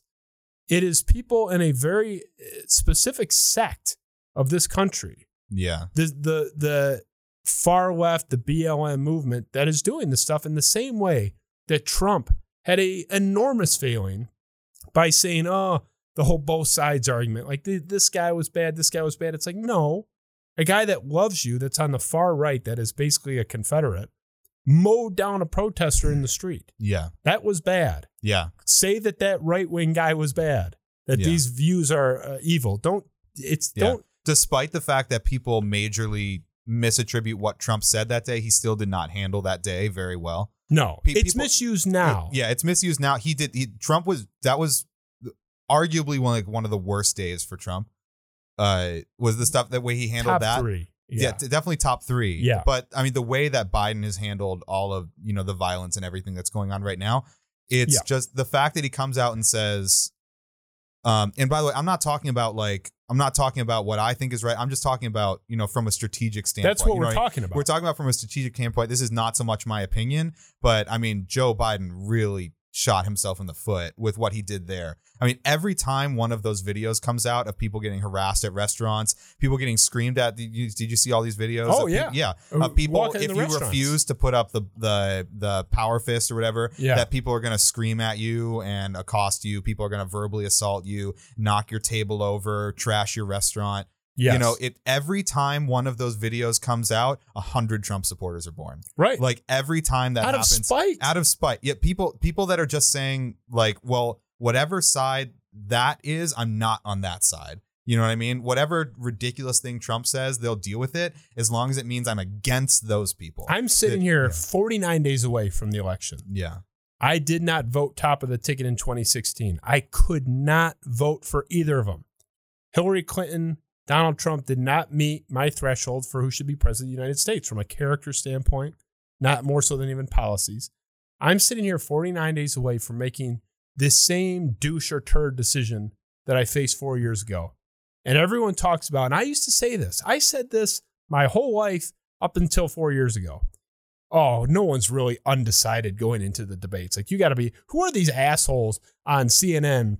You know, they always bring out like the panel of dopey people that are like, you know, oh, undecided voters. Who do you think I won? feel Ronald? like I feel like 50% of the people going into the debate this time are going to be undecided. I'm Ronald. I used Yeah. to make fun of Ronald. You know, there's always that, that dumb, like, Ronald from Delaware. What did you think of the, the debate? Oh, I don't know. Well, he made a good point there, but then then again, Yeah. uh, you know, Hillary said this. The- I made fun of those people as rubes. yeah. I'm the rube now. Yeah. I, I was I would be like I would be pretty happy with a generally like moderate sort of like 1990s Democrat winning. Give me you know Bill. what I mean? Yeah, Give yeah. me Bill minus the, the cum minus stain on the dress. Yeah, minus Uh, like- yeah, minus the rapiness. Yes, yeah, oh, that'd be yeah. fine. But but the Democrats, I mean, just just talking from a strategic standpoint, the Democrat, all they like you said, all they had to do is not be crazy. Yeah. They are doing everything they can. I'm to 49 throw days this- away. to I'm- throw this in the trash. I- my vote, I'm up for grabs. I live in Michigan. See, I, you're probably registered in California. I'm registered in California. so you're you're nothing. I mean, Uh, your no vote. one gives a shit about it. Yeah, me. you can light your ballot on fire, baby. yeah, for all I'm in. Michigan. My vote fucking matters. Right. It insanely Ben's vote time. matters. I don't know Yeah. what Ben Ben and I don't really talk about this stuff. I don't know where, where Ben sits on this whole thing if he's Yeah. decided. But let's But get it on record, Ben. I used to make No. uh, it's up to him. 49 days away. The Yeah. people that I made fun of my whole life. How do you not know a month Right. before? Come on, every asshole knows. I don't know, and Yeah. this isn't just the, this is the second time in a row. I don't know. I could see myself not voting top of the ticket again. I can't believe I'm going to go 12 years. You know, because I voted in 2012. It'd be 2024. 12 years between casting a vote in the election. I'm going to go. I'm going to vote down ticket. yeah. I'm not going to abstain, but I might abstain at the top of the ticket. But yeah. there's a you said half the country, maybe a bit of an exaggeration, but there is a large swath. There's a very large swath of undecided. I talk to these people in my family friendship circle. There, there have never been so many undecided. Yeah. So back and to they are very legitimately undecided. I. Say, am. Yeah. I, my my wife, who you're friends with as well, we can we can go say hi to her after this. She'll tell you I'm not just I don't I never lie to the cameras. Everything I say here, I tell you exactly what I feel for better or for worse. It's gotten Mm-hmm. it's, it's some trouble over the years. yeah. This is me. I don't know what I'm going to do, but from the strategic standpoint, I'm convincible. If Joe Biden had gotten up there and said, This stuff is wrong. I want you guys to knock it off. Knock it off. Yeah. This you do not represent me. I I am disasso- I want nothing to do with you in the same way that it took Donald Trump like six tries to disassociate from David Duke. He Yeah. did eventually the KKK David Duke. He got there. Took way too long. He took flack for that and he deserved it. And that was uh, one of the reasons why I could never really vote for him as much as I hated Well, Hillary. Biden came out and he said, I, I condemn all violence. And then he specifically named what right wing militia Yeah, and all this stuff. right. And it's like, and then everyone in the, and then people said he refuses to condemn Antifa or, or communist anarchist rioters or whatever. He refuses to Yeah. condemn those people. And then everyone in the media says, well, he said he condemns everybody. So he did Yeah. condemn them. He's like, He's covered. I'm going to condemn all violence. And then I'm going to specifically call out all of those people who I perceive to be politically opposite, who it won't hurt my base of, it won't touch my base of supporters to say that these people need to Right. stop this kind of violence. It, it's just like you need to call it out where it's happening. Exactly. Trump needed to call it out in Charlottesville. Yes. Trump needed to call it out when David Duke was endorsing him. Biden hasn't addressed the fact that um, what's his face, Richard Spencer has endorsed him. I, I maybe he has commented it. I don't know. I didn't but- even see that. Yeah, white supremacist Yeah, Richard Spencer is endorsing. Joe Biden. When he endorsed Trump the first time, it was Yeah. it was in an entire news cycle. Another guy that got punched in the face. But yeah, but yeah, I just I don't under and that's interesting. I can't I don't know what his logic is. Not that I really care to dive into the mind of Richard. yeah, Spencer. you know, I don't like But- that's like I don't take anything he says very seriously. So they're blowing this though. That's my point. Yeah, they're Just blowing if- it hard. If your job is I to get him elected. What are they doing? completely free of of my sort of opinions about things. Just my well, it's it's my opinion of how people perceive what's going on right now. yes, The worst thing he did was pick Kamala Harris as his running made mate. no sense. It made absolutely Not going to no carry sense. a state for you. And Kamala is, you know, very many politicians are very cynical liars. Kamala Harris is like is like first string cynical liar. She is like and, and she had literally just been slamming Biden as a racist who wanted to who didn't want her to go to a desegregated school Right. and now she refuses to answer the question and then she comes out and says and when when uh, stephen colbert uh, made the mistake of asking her a real question and he said well why did you say that um, biden was a racist five minutes ago and she said well because it was a debate so you basically just said oh because it, it was a debate so I, I lied Yeah, you know I, what i had, mean I It's like- had to, I had to attack him. yeah And it's funny because she, like we said, she she didn't carry a state for him. California was a given. It's it's on the scoreboard already. Everyone knows that. yeah So he's not gonna he's not gonna carry California for him. And she was wildly unpopular in her own primary. She's own wildly unpopular Like, her She- own people didn't doesn't- like her on the on the Democratic side. I mean, side. if you're looking at it like very cynically and looking at like the racial demographics of stuff, like Joe Biden had more black support than Kamala Harris did. So it's like it's not like you're picking her. If you're very Yeah. close, again, this is not my opinion. I don't think people should think like that. In an ideal world, we wouldn't have to think like that. no, but we're doing But the cynical what- strategist yeah, here. Yeah, That's cynical the hat we're strategist thing. Yeah. Yeah. is that if you're if you're looking at it that way, like she doesn't change anything in that regard. And No. she's just, I mean, there's so much ammunition against her as just like, I mean, she is just, She's terrible. yeah. I I, don't, I I find her so unpalatable. It's funny because I I'm I'm just like uh, nowhere near the intellect, but I'm just like Jordan Peterson, where I'm like this moderate, like left leaning even on some things, and I get accused of being right wing just because like Right. you're, you're almost accused of being right wing if you're not like Joe Rogan, who is a left leaning moderate at best, maybe supported even- Bernie Sanders. maybe even flat out liberal at this point. I mean, he's very pro Second Amendment. Other than that, Yeah. that guy's a Democrat, and people call him like an alt right guy. I've been accused of being a far right wing guy just because I don't think Donald Trump is like the worst thing that's ever happened to all of mankind. I Yeah. think he's a deeply flawed guy. Didn't vote for him. Probably not voting for him again. I mean, but- I think we can all agree that, like, ideally he wouldn't be president. No, it's not an idea. it- It's a departure from the ideal that Donald Yeah. Trump was president. It's sorry, sorry, John Wharton. Sorry, John Wharton. Yeah. But I, he's not. He's not great. There's some problems. I think he's been horrible for the discourse. I, I here's. Let's get down to brass tacks with him. And for the record, I've only made one political donation in this cycle, and it was for a Democrat, my sweetheart Tulsi Gabbard. Wow. I love Oh, I Tulsi. Love, I love She's- Tulsi. Yeah. But who, does, she- who doesn't love Tulsi? I Yeah. mean, she's obviously not perfect, but, you know, who doesn't I like love Tulsi. Keep us out of the wars. You know. yeah, just- keep us out. like yeah, Trump that's, I mean, that's defense. one like yeah, okay. He, it, Trump's but- kept us out of the war. But Yeah, I, that's but for the gonna say. record, anyone saying I'm an alt writer, I've made what in you know campaign. You can Google it. You can Google my campaign. It's not public. starting another useless war is a pretty good way to assess a president. I think. Yeah, and he's done good in that regard, and that's uh, Yeah. part of why I love Tulsi. Is like let's just can we? Yeah, I'm not a total isolationist, but can we calm down with everything like in, in some conflict every six months? But let's get down to brass tacks. We'll we'll wrap with the, the Donald Trump stuff on this. 2020, we're here. We're knocking on the door. Just get down to it. Who wins? Who wins? Um, Shapiro was saying for all of 2015 and 2016 that the Trump thing was going to fizzle out. He went on the next day after that election, owned it, said he was wrong. Yeah. He has been extremely reticent to say anything. yeah. I don't think the Daily Wire, though, you guys don't know who's going to win over there. You don't have a feel for it, I feel like. It's I don't. tough. I, mean, things change so fast. Even though we're like 50 days out, 49 days out, whatever it is, Yeah. things change so fast. And so, you know, I, I won't be able to make a strong prediction until a week before or two weeks before. When What about the debate? The debate is Oh, two the- weeks away. I think we'll have some more clarity then yeah? if that actually goes off. I mean, I think, yeah, it you know the It debate the Trump. debate could, Do you debate agree? definitely favors Trump. he's more of a brawler. Trump's more of a brawler and he's better. I mean, Joe Biden, frankly, is on teleprompter most of the time. Yes. as we've learned. and and uh, you know, debates are a lot about perception. And the biggest thing that people are looking for in the president is someone that, that they think is strong and will lead and will go in the ring for you. yes. You know what I mean? And Trump will literally go in the ring for you. So he's I think the debates favor Trump. It depends on what kind of format the debates are. I think they're going to be in person. Uh and Supposedly, there yeah. might be just one. I mean, that's there that's might just be one. that's the rumor. Did you hear the other day that, or it literally just? I think the news broke today that Rogan the other day had um, uh, he had I think Tim Kennedy on his podcast. I saw this, Yeah, yeah. and so and uh, they were talking about the debates, and he asked him like, "Would you host a debate?" And he said, "I would host it if it was just Trump and Biden, no one else in the room, just the three of us in the room." It was like four hours long, Yeah. and we could do long form discussion and all that stuff. And Trump said, like, um, you know, that I pretty sure it was confirmed that it was legit. That he said that Trump was like, "Yeah, I'll do it."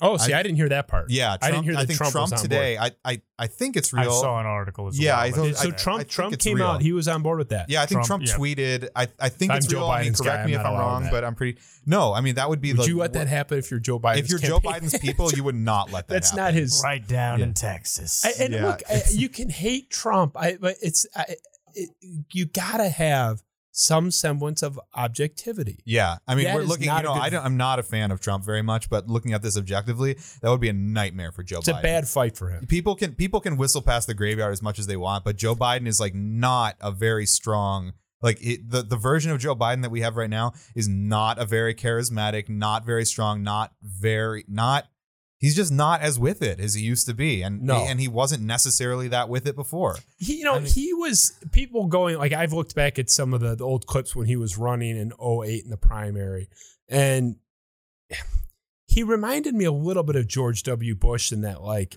he would have kind of flubs and say weird Yeah. stuff, and you're kind of like, what are you? T- what? Like there's there's a lot of like what? Yeah, what Bush would do that all the time. Yeah. Often. But I never thought Bush was like not with it, and I I didn't think at the time that Biden was like out to lunch. A little bit eh, spacey, a little bit of an odd guy, yeah. but not like deteriorating in any appreciable Yeah. way. And you know, Trump's not that charismatic when he's on teleprompter. He's really not. He's the worst teleprompter he's, reader he's in history. terrible at teleprompter. He Yeah. looks at it and you don't. It's like you you can tell that he's just reading and stuff. But when Trump's off teleprompter, like he's very charismatic, Yes. and that's one of the reasons why people like him so much.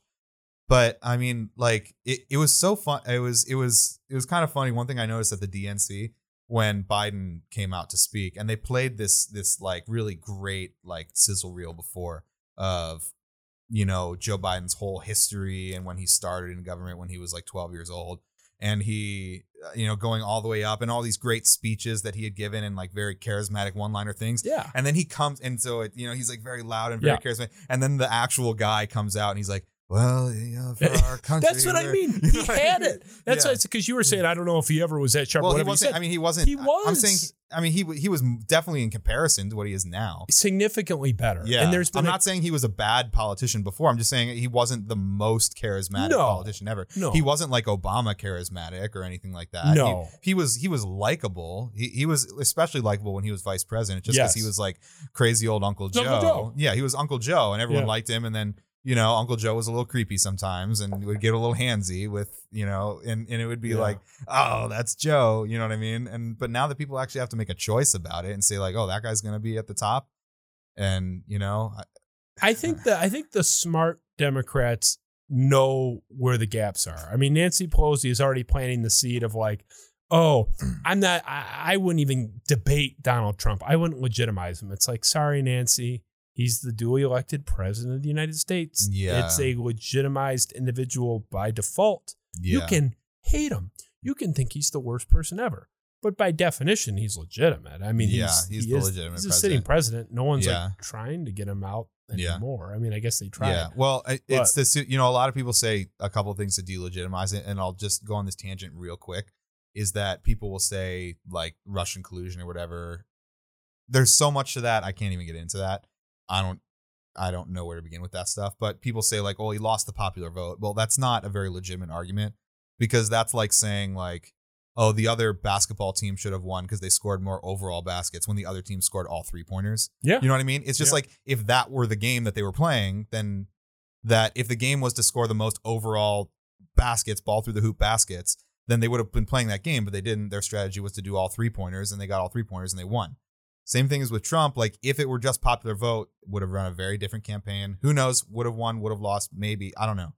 But to say that Trump is illegitimate because he lost the popular vote, it's like that's not the they would have run a different campaign if those were the rules of the game. I, I mean, So- you made the great analogy, and it's so funny you used the basketball one. I don't know if I stole this This from the sports show, right? Yeah, I don't. Well, it is. Yeah. But I, I, I actually likened it at the time, not to a straight basketball game, but like a three point contest where you know Michigan and Florida were the money ball. For those of you guys that you know know a three point contest, it's like there's five racks around the you know the three point line, and you know I think there's four balls or five balls or the normal ball, and then like the money ball is the last shot on each rack, Yeah. and it counts for two. Michigan, Florida, Trump made the money balls. Yeah. And so Hillary made more of the orange balls. Uh, Trump won uh, the he hit the the money shots more, and, Yeah. that, and that's what it was. And it's like you know, it's like you're six years old and you're playing Monopoly and you lose and you're like bitching about the rules after the fact. It's really unbecoming. yeah. I mean, I think it's been four years of what what was done to Brett Kavanaugh was a disgrace. yeah. I don't care what side that did that. more to make that that probably the the situation with Brett Kavanaugh, and we don't have to get into all the details, but just looking at it from a pure like strategy perspective, that probably created more Trump supporters than anything that has happened besides maybe these riots. it was wrong what they did on a moral level. It had no basis in anything uh, just. It was pure politics trying to block someone. It was That pure disgusting even- politics that was meant to destroy someone's life Yes. and and was purely cynical and um and just and uh, there there was no moral standard to it. but that's my issue with their whole thing. Again, morally, but also from that strategic standpoint, from that perspective, where they have spent four years.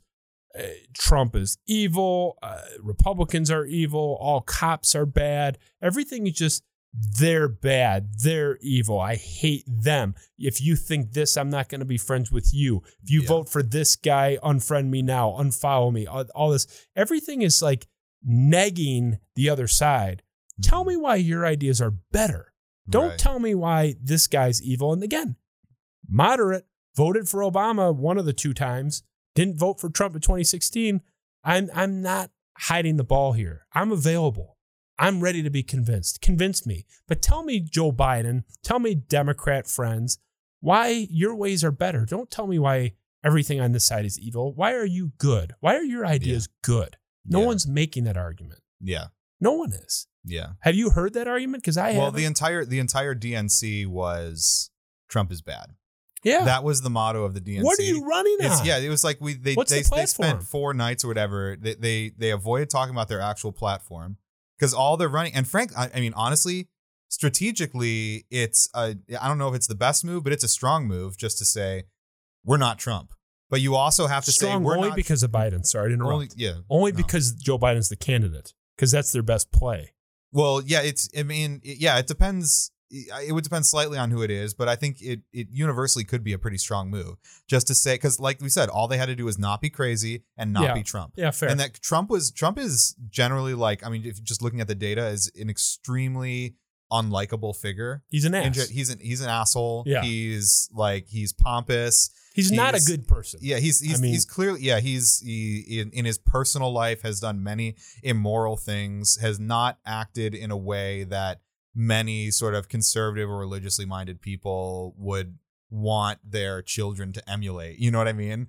And um The Bible is his favorite book, and then the reporter asks, "What's your favorite verse?" yeah. Well, I don't like to get into that. That's very personal. That's Yeah, very personal. Like, he doesn't like- know what the yeah, yeah. like that. That's the He issue. doesn't know what's Just say John three sixteen. Yeah, just say just say whatever.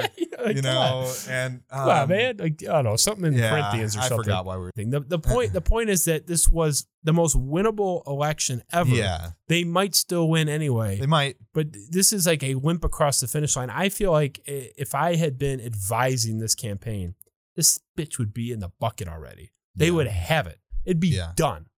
Trump would be toast. They've had every advantage. The country didn't really like them all that much before COVID. COVID tanked the successful Yeah. economy, starting to rebound now a little bit. They had every advantage. Why Yeah. is this thing even and it really seems it really seems like Trump is trying hard to lose this election, but the Democrats are just trying way harder. Yeah. to lose this election. like, here, they really it. are. Take Well, it. Yeah, both of them. It, it's like two teams trying to throw the game. It's yeah, like it's like that episode of South Park, like Yeah. where they don't want to keep playing baseball Yeah, all summer. That's what it really feels It's like. Trump is being so stupid and just practicing political malpractice. Yeah, And so many of the things he's saying, and he is so just sometimes he is so dumb yeah. what he does and shoots himself in the foot so hard. But every time he shoots himself in the foot, the Democrats like plant a landmine and step on it. yeah. Like it's it's so it's like it's sometimes embarrassing to watch. I'm mad on principle at both of them. Like just as a human being with like a rational brain. the fact that the, the if if our system is broken in any way, it's that these are the two choices that we're left with at the end. Yeah. But then again, those that system is not set up. That's not the government. That's not the governmental system. That's the party system. That's Yes. the primary system, which is a pretty lousy system. Well- it's, I don't know what the best system would be, but Strictly from like a campaigning standpoint, though, if you go back, I- I'm a sucker for like old presidential speeches. I've watched like old JFK stuff five thousand times. and yeah, I like to read speeches, like some of the George Washington stuff from 200 plus years ago. It's just it's awesome. yeah, But you look at what Obama was saying both times, 20, uh, 2008 and 2012. Both times was all the things, his vision for America, what he wants to see, all the things he wants to do. It, you know, we, we, we're that country on the hill. You know, we can strive Yeah. that. We're not meeting what we can meet. We're not meeting our standard, but, you know, we are inherently good. yeah. It was a positive message. He didn't get up there and say John McCain's evil, John or George Bush, you know, four more years. Now some Democrats did, but Obama didn't. Very seldomly, and certainly not in his speeches. You know, maybe mm. on the trail, but it was a positive message about all the things he wanted to do. Whatever you think of him, strategic standpoint, we've had our strategy head on for like forty five minutes. That was smart. yeah, So you have to throw. You're you're running against a very polarizing, unpopular president. I'm not saying don't criticize the incumbent. The incumbent has a huge advantage inherently. You got to criticize the incumbent because Yeah. you have to give someone an incentive to change. But it has to be in conjunction.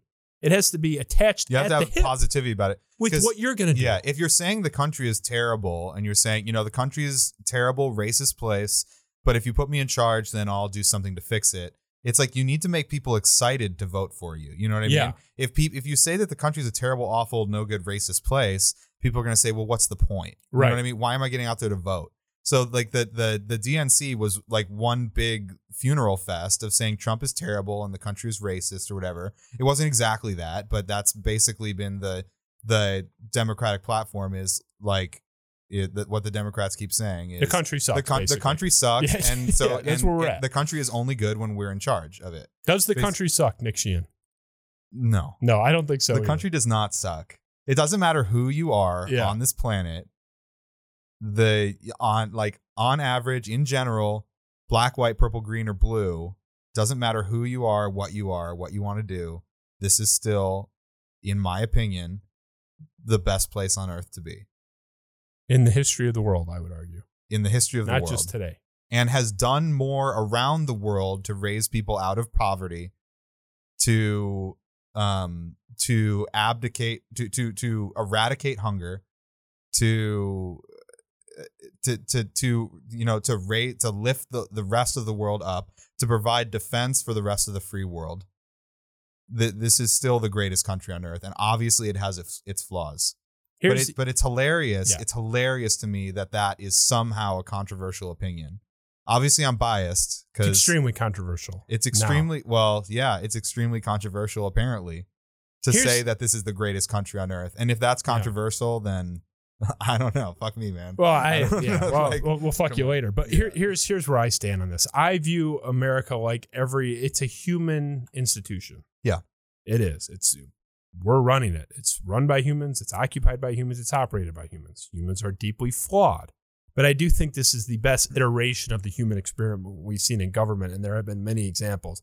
I view our flaws as very and you know there's varying degrees of our flaws obviously but our general flaws our average flaws our our weaknesses as a nation are really bad like pimples they're really bad uh, maybe even illnesses viruses in the body i don't view our our organs as defective i think that the blood and guts of this Yeah. country is still great i think the principles that it was built on were well, great. the principles that this country was built on are great. They're the best. we haven't always we haven't always hit our from the yeah, beginning. we yeah. didn't live up to those principles. no we failed in because the United ways. when when at, at the American Revolution they didn't sit down and do the and write the Constitution and get to decide how everyone was going to think all of a sudden. They didn't get to just decide how the world's going to be now. They had to bring they had to introduce a system into a very flawed and very imperfect world with many Yes. flawed people that are grandfathered into a lot of really bad ideas and a lot of really bad practices. But they didn't get to just change how everything was going to be because there were millions of people that lived here that they're not all just going to change how they live, but what they can do is lay a groundwork for a nation that over the arc of history will what did MLK say like it bends toward justice Yes. well we're going to build we're going to set up a system in the best way possible to the American system is to guarantee rights that pre-exist government yes the, go- the government doesn't give you rights. The government is there to protect your rights. We're going to protect those rights and keep people safe.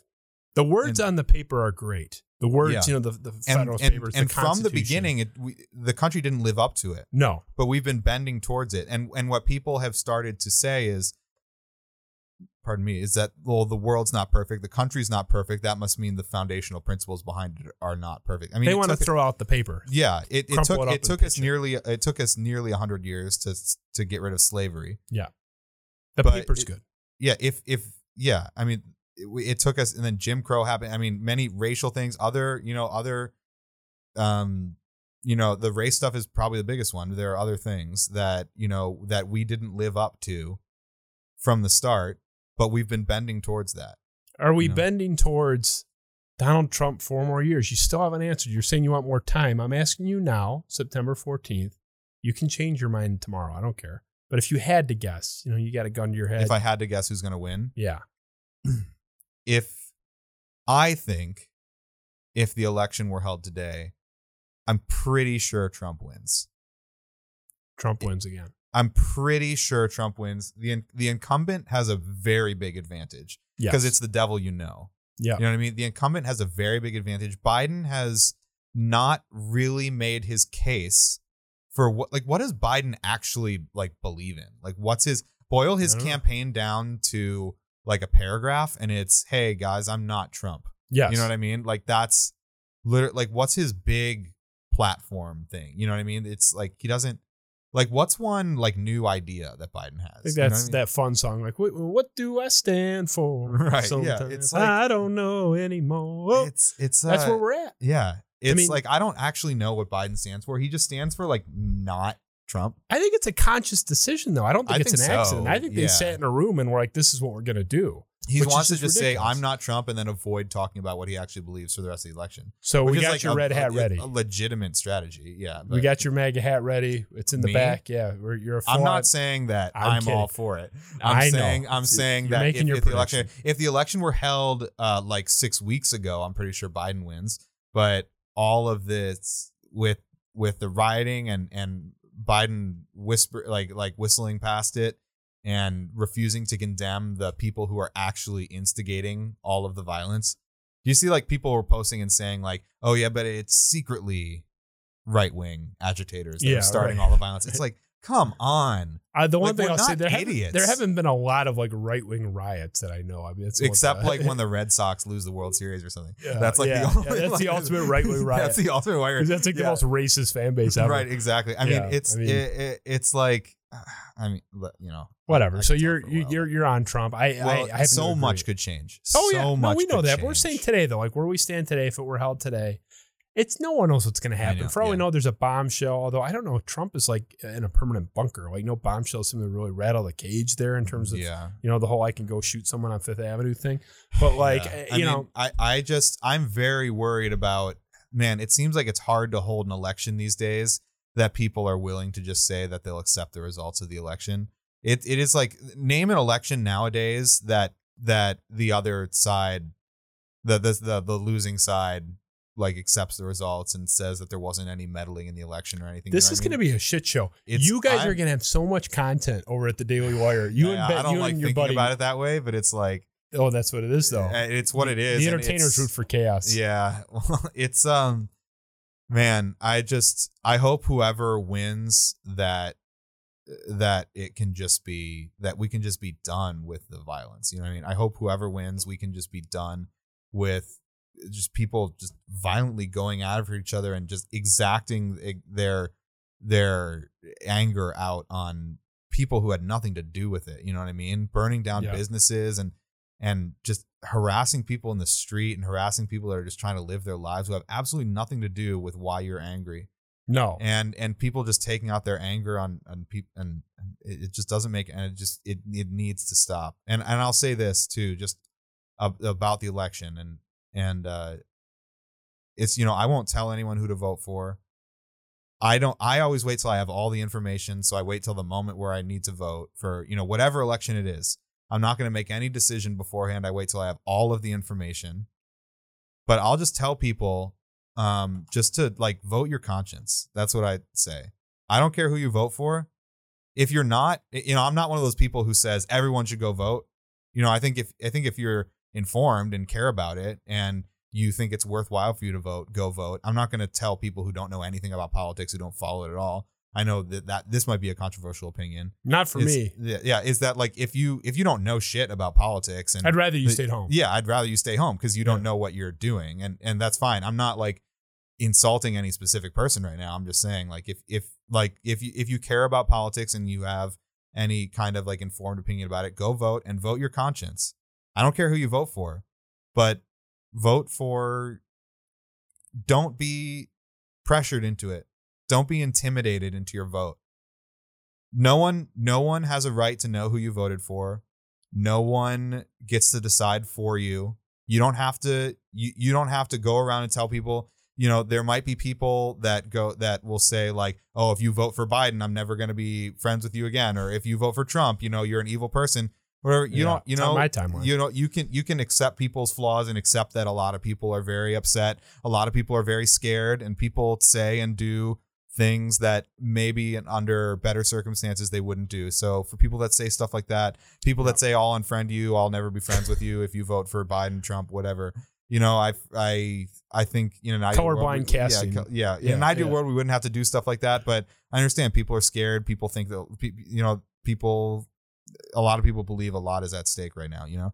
Yeah. And and There so is. I just encourage people vote your conscience. Don't be pressured into anything.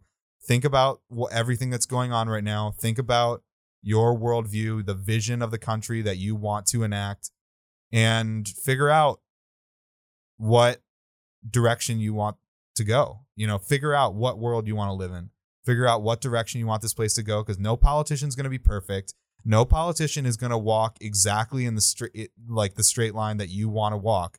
You're not going to agree with them 100% on everything, but they're going to lead the country in a direction. What if my And- conscience says that Tulsi Gabbard should be president of the United if you're States? con- if you're if Should you, if you look at your poster of Tulsi Gabbard in your room one night, which one? Which one am I which looking one? at? Yeah, which the one? one that's on the ceiling Yeah. right above your bed. Yeah, If you look at that one, My wife loves my Tulsi Gabbard poster. yeah, above my bed. if you look at that and she speaks to you and I says, really like her politics, but sorry, Yeah, her, yeah, her yeah, politics are great. Yeah, yeah. No, Yeah. she's she's you know get get me out of the wars. That's all Yeah, I'm saying. I, you yeah. know, So love write in God. Tulsi Gabbard if your conscience directs you to do I so. like Tulsi Gabbard. I, I'm I just- I just want to feel excited about voting for somebody, and I haven't felt that. I really haven't. I the last time I was ex- like really, I voted for Obama in 2012, but I was really excited to vote for John McCain in 08. I didn't think he was going to win, but I was first of all, it was my first time being a legal voter, so that was kind of Yeah. cool, and I was just it was a cool thing. But uh, you know, I was I was just I was really excited to vote for him. I really believed in him. I thought he was a good man. Didn't agree with everything, but you know we've been down that already. I, it's like, can we just give me somebody? Uh, Nikki Haley, I think would be great. You know, on the Republican side, we talked about Tulsi on the, the Democrat side, but I don't know. This is hopefully the last shit show election. We'll see. I have yet to have a, an election that I was supremely happy to vote in. But nothing has been a shit show like the last two. I mean, let's face it. And Trump is a, a symptom of that, if not the disease Yeah. itself. But Well, I mean, yeah, my I mean, 2016 was my first election. that's right. You're a child. That's right. Yeah. You're a little guy. I was I was like uh, I was like two What a- months. What a, first time. I was like a month. I was uh like a month and a half short of voting in uh 2012. you just missed it. I just missed it. I turned I turned 18 in like December of that year. Oh, uh, what a what a first rodeo! So we're Yeah. we're doing a fun thing. We'll move on from all the craziness. Yeah. We'll just we'll make it a little more fun. We've been at it for I don't know hour and a half. Ben, hour and forty. See the people love it. I've got like wow. I don't know if you've seen me looking at my computer. I've had like nine messages saying what a great job Nick's doing. So Wow. yeah, they really like you. It's too bad you live out in like you know Wow. the, the Yeah. West Coast and I know. crazy California. I got to get out of there one day. Yeah, how, well, how is LA? LA is um it's so bad. LA is like especially right now. It's, I heaven, mean, it's heaven say- on earth climate wise, other than the forest Yeah, I mean it's on now. fire right now. Yeah, it was literally that. like there was incense burning around me all, Yeah. all uh, last week or whatever. I mean, it's LA is I mean right now it's just LA is a terrible place to live right now. I will say. Everything being shut down and just I mean, the homeless problem is out of control. It's absolutely out of control. Did in- you in- did you check when Ben was on uh, Joe Rogan? He was talking about the homeless problem in LA. Yeah, yeah. they were talking just about this, how it has gotten out yeah, of control. It's insane. Yeah. And Joe um, Rogan fled. He said that was part of the reason, just like Yeah. how bad the governance is there. Uh, Yeah, I more mean- like a tax write off for that Spotify. Yeah, yeah, you got to something keep that. Spotify money in your pocket. You know, Ben, no state when you're right, tax. you're right. It's like going to save him ten million dollars, but he, he um, has cited the governance is driving him nuts, though. Yeah, I mean, you know, I, I could speak a lot about the governance, whatever, but I'll just say right now, I mean, LA is a cool place. One of the cool things about LA is just like everything's there. You know what I mean? Whatever comedy show you want to go to, whatever concert, whatever, everything's going to come through LA. yeah. LA has access to a lot of things, a lot of great restaurants, great beaches, whatever. And there are great beaches, lots of places, but they're, they're, you know, SoCal's pretty nice. there, SoCal's pretty nice in a lot Yeah. of ways. The weather's nice that you don't have to deal with any super harsh winter or whatever.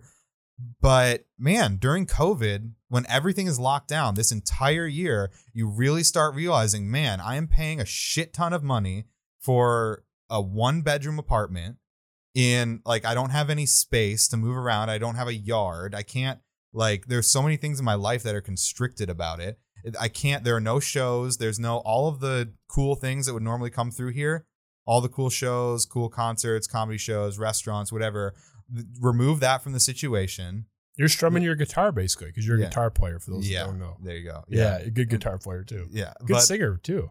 We've worked Yeah. together in that uh, Yeah, that field. Yeah. You were involved in a couple of riots yourself back in the day uh, at Was the I? barricade. Yeah, yeah. Oh, that's You- Weren't you involved in the French yeah. Revolution? The French yeah, I wanna yeah, yeah, yeah. yeah. You were involved. I was in an integral part of that. Yeah, yeah, you were a key cog in that that fight. So we're talking about Les Miserables for the uninformed. So yeah, I mean, California was always my dream destination and has been for a long time.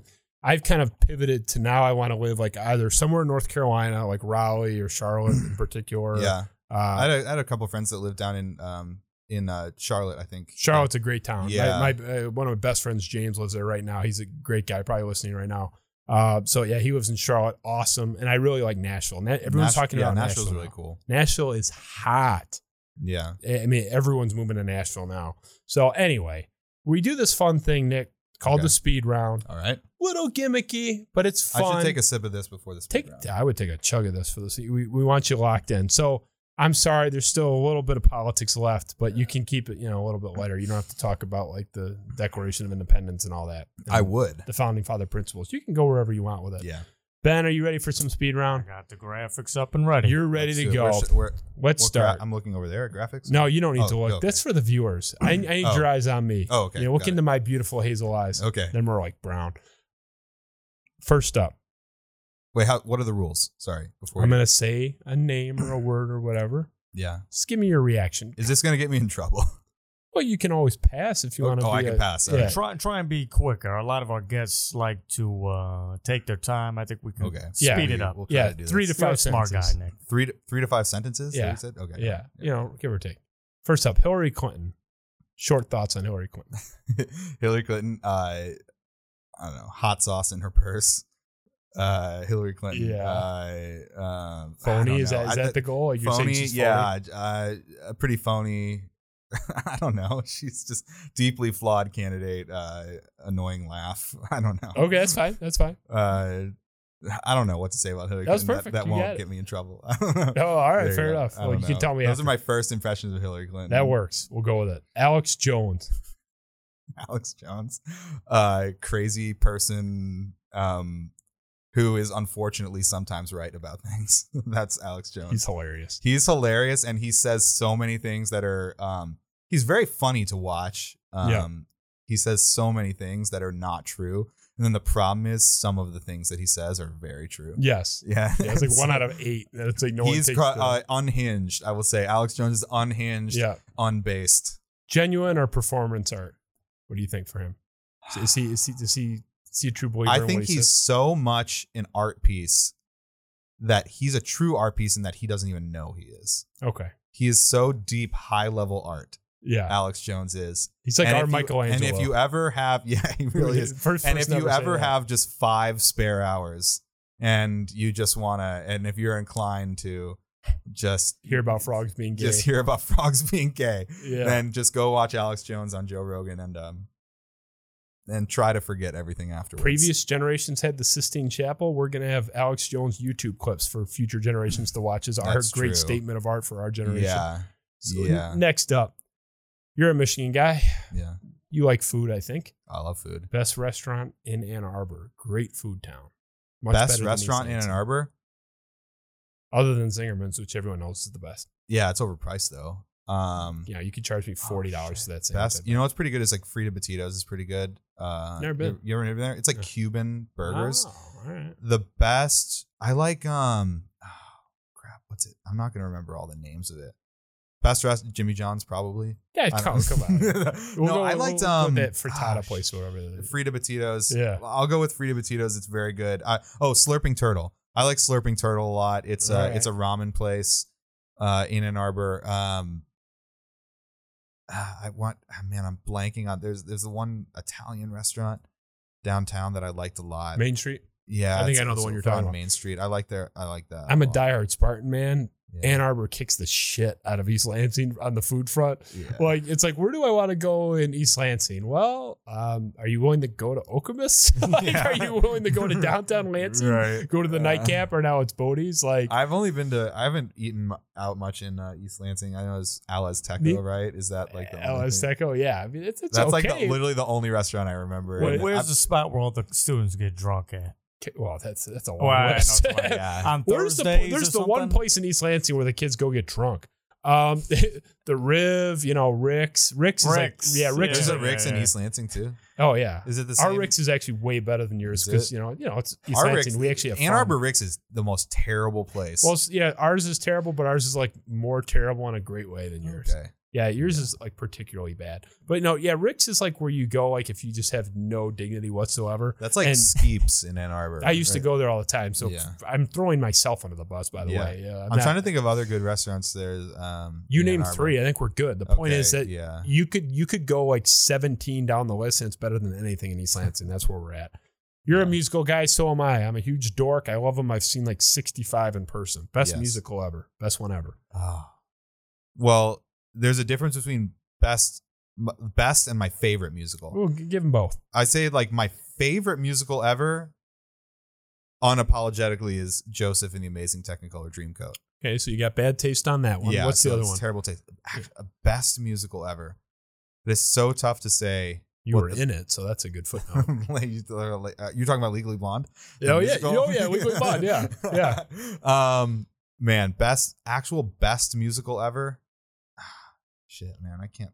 My favorite is Phantom. The best is Les Miserables. you If you so? if we're doing this whole favorite best shit, Yeah, I mean, Les Miserables is is is pretty good. It's it'll be really tough for me to pick up best. I'd have to look at the list. have you heard Annie Cordes sing Cosette? Yeah, Have you heard heard? it Have every you heard? night. Have you heard Yeah, Steve heard Martin it- sing Valjean? Yeah, I mean, Yeah, okay, Les. Les Mis is pretty good. I, Yeah. I'd say there's a lot of. I think the best recent musical, I think is uh, in terms of the music. I think is maybe like Dear Evan Hansen or something like that. I like Okay. Dear, Dear I haven't Hansen seen it, but. I've I've heard it. the music is very good. Yeah. Um, the the story's all right. Uh, I I, I can't pick a favorite. I'll just say Les Mis and make you happy. oh, so that works. And, play yeah. play play to your host here. Yeah, So we kind of already hit this, but you know you can hit it again real quick. Living in California. yeah. That's that's the that's the speed That's the question? Yeah, just you kind of Living in already hit. California? Yeah, you don't like it. Expensive. Expensive, Uh, shitty. Right now, hot, over the past month, hot. Pre-COVID though, how about oh, that? pre-COVID. Oh, it's fun. There's a, a variety. You know, there's there's a lot to do. Uh, Yeah. It, um, you know, it, it offers a lot. yeah, It's um, I don't know what It's- Shapiro's doing out there. He like he got rips on it every five seconds, but, which yeah, I, I get. But yeah. yeah, I, he was like from there though, wasn't he? He's yeah. Yeah, ben born and born raised. and raised. Yeah, and- a like yeah. UCLA guy, right? Before Harvard Uh, Law. yeah, UCLA and then Harvard Law. Yeah, yeah, right. and then all his. Yeah. I mean, his parents and uncles and everything is are all his family. That's where they're usually they worked in. A lot of them worked in the film industry.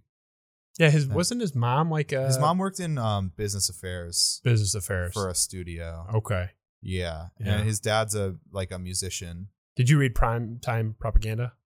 The I haven't, I haven't read Primetime Propaganda. Really No. good book. By, I uh, haven't read. I, I will admit, I'm sorry, Ben. I have not read your entire catalog. I actually of have. books. Oh, wow. I actually have. You're a dedicated fan. I, I do, he's interesting. I, I Yeah. do I do find myself being like, okay, come on, like sometimes, but you know, like we said. Well, I mean, he wrote it. He wrote his first book when he was like 16 years old. So he's like, yeah. people's views change Yeah. over the course of 20 years. Well, I think he got that one generally right. I mean, the, the opinion that you know, the thesis is basically that uh, Hollywood is extremely liberal, which is like not that controversial of a take. But anyway. No, it's not. I mean, it's blatantly obvious. So you're back in Michigan. We're talking about California.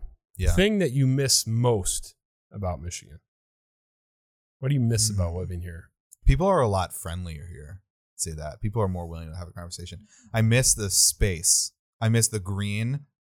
Uh, like that. Just I miss having grass. People. I miss having trees.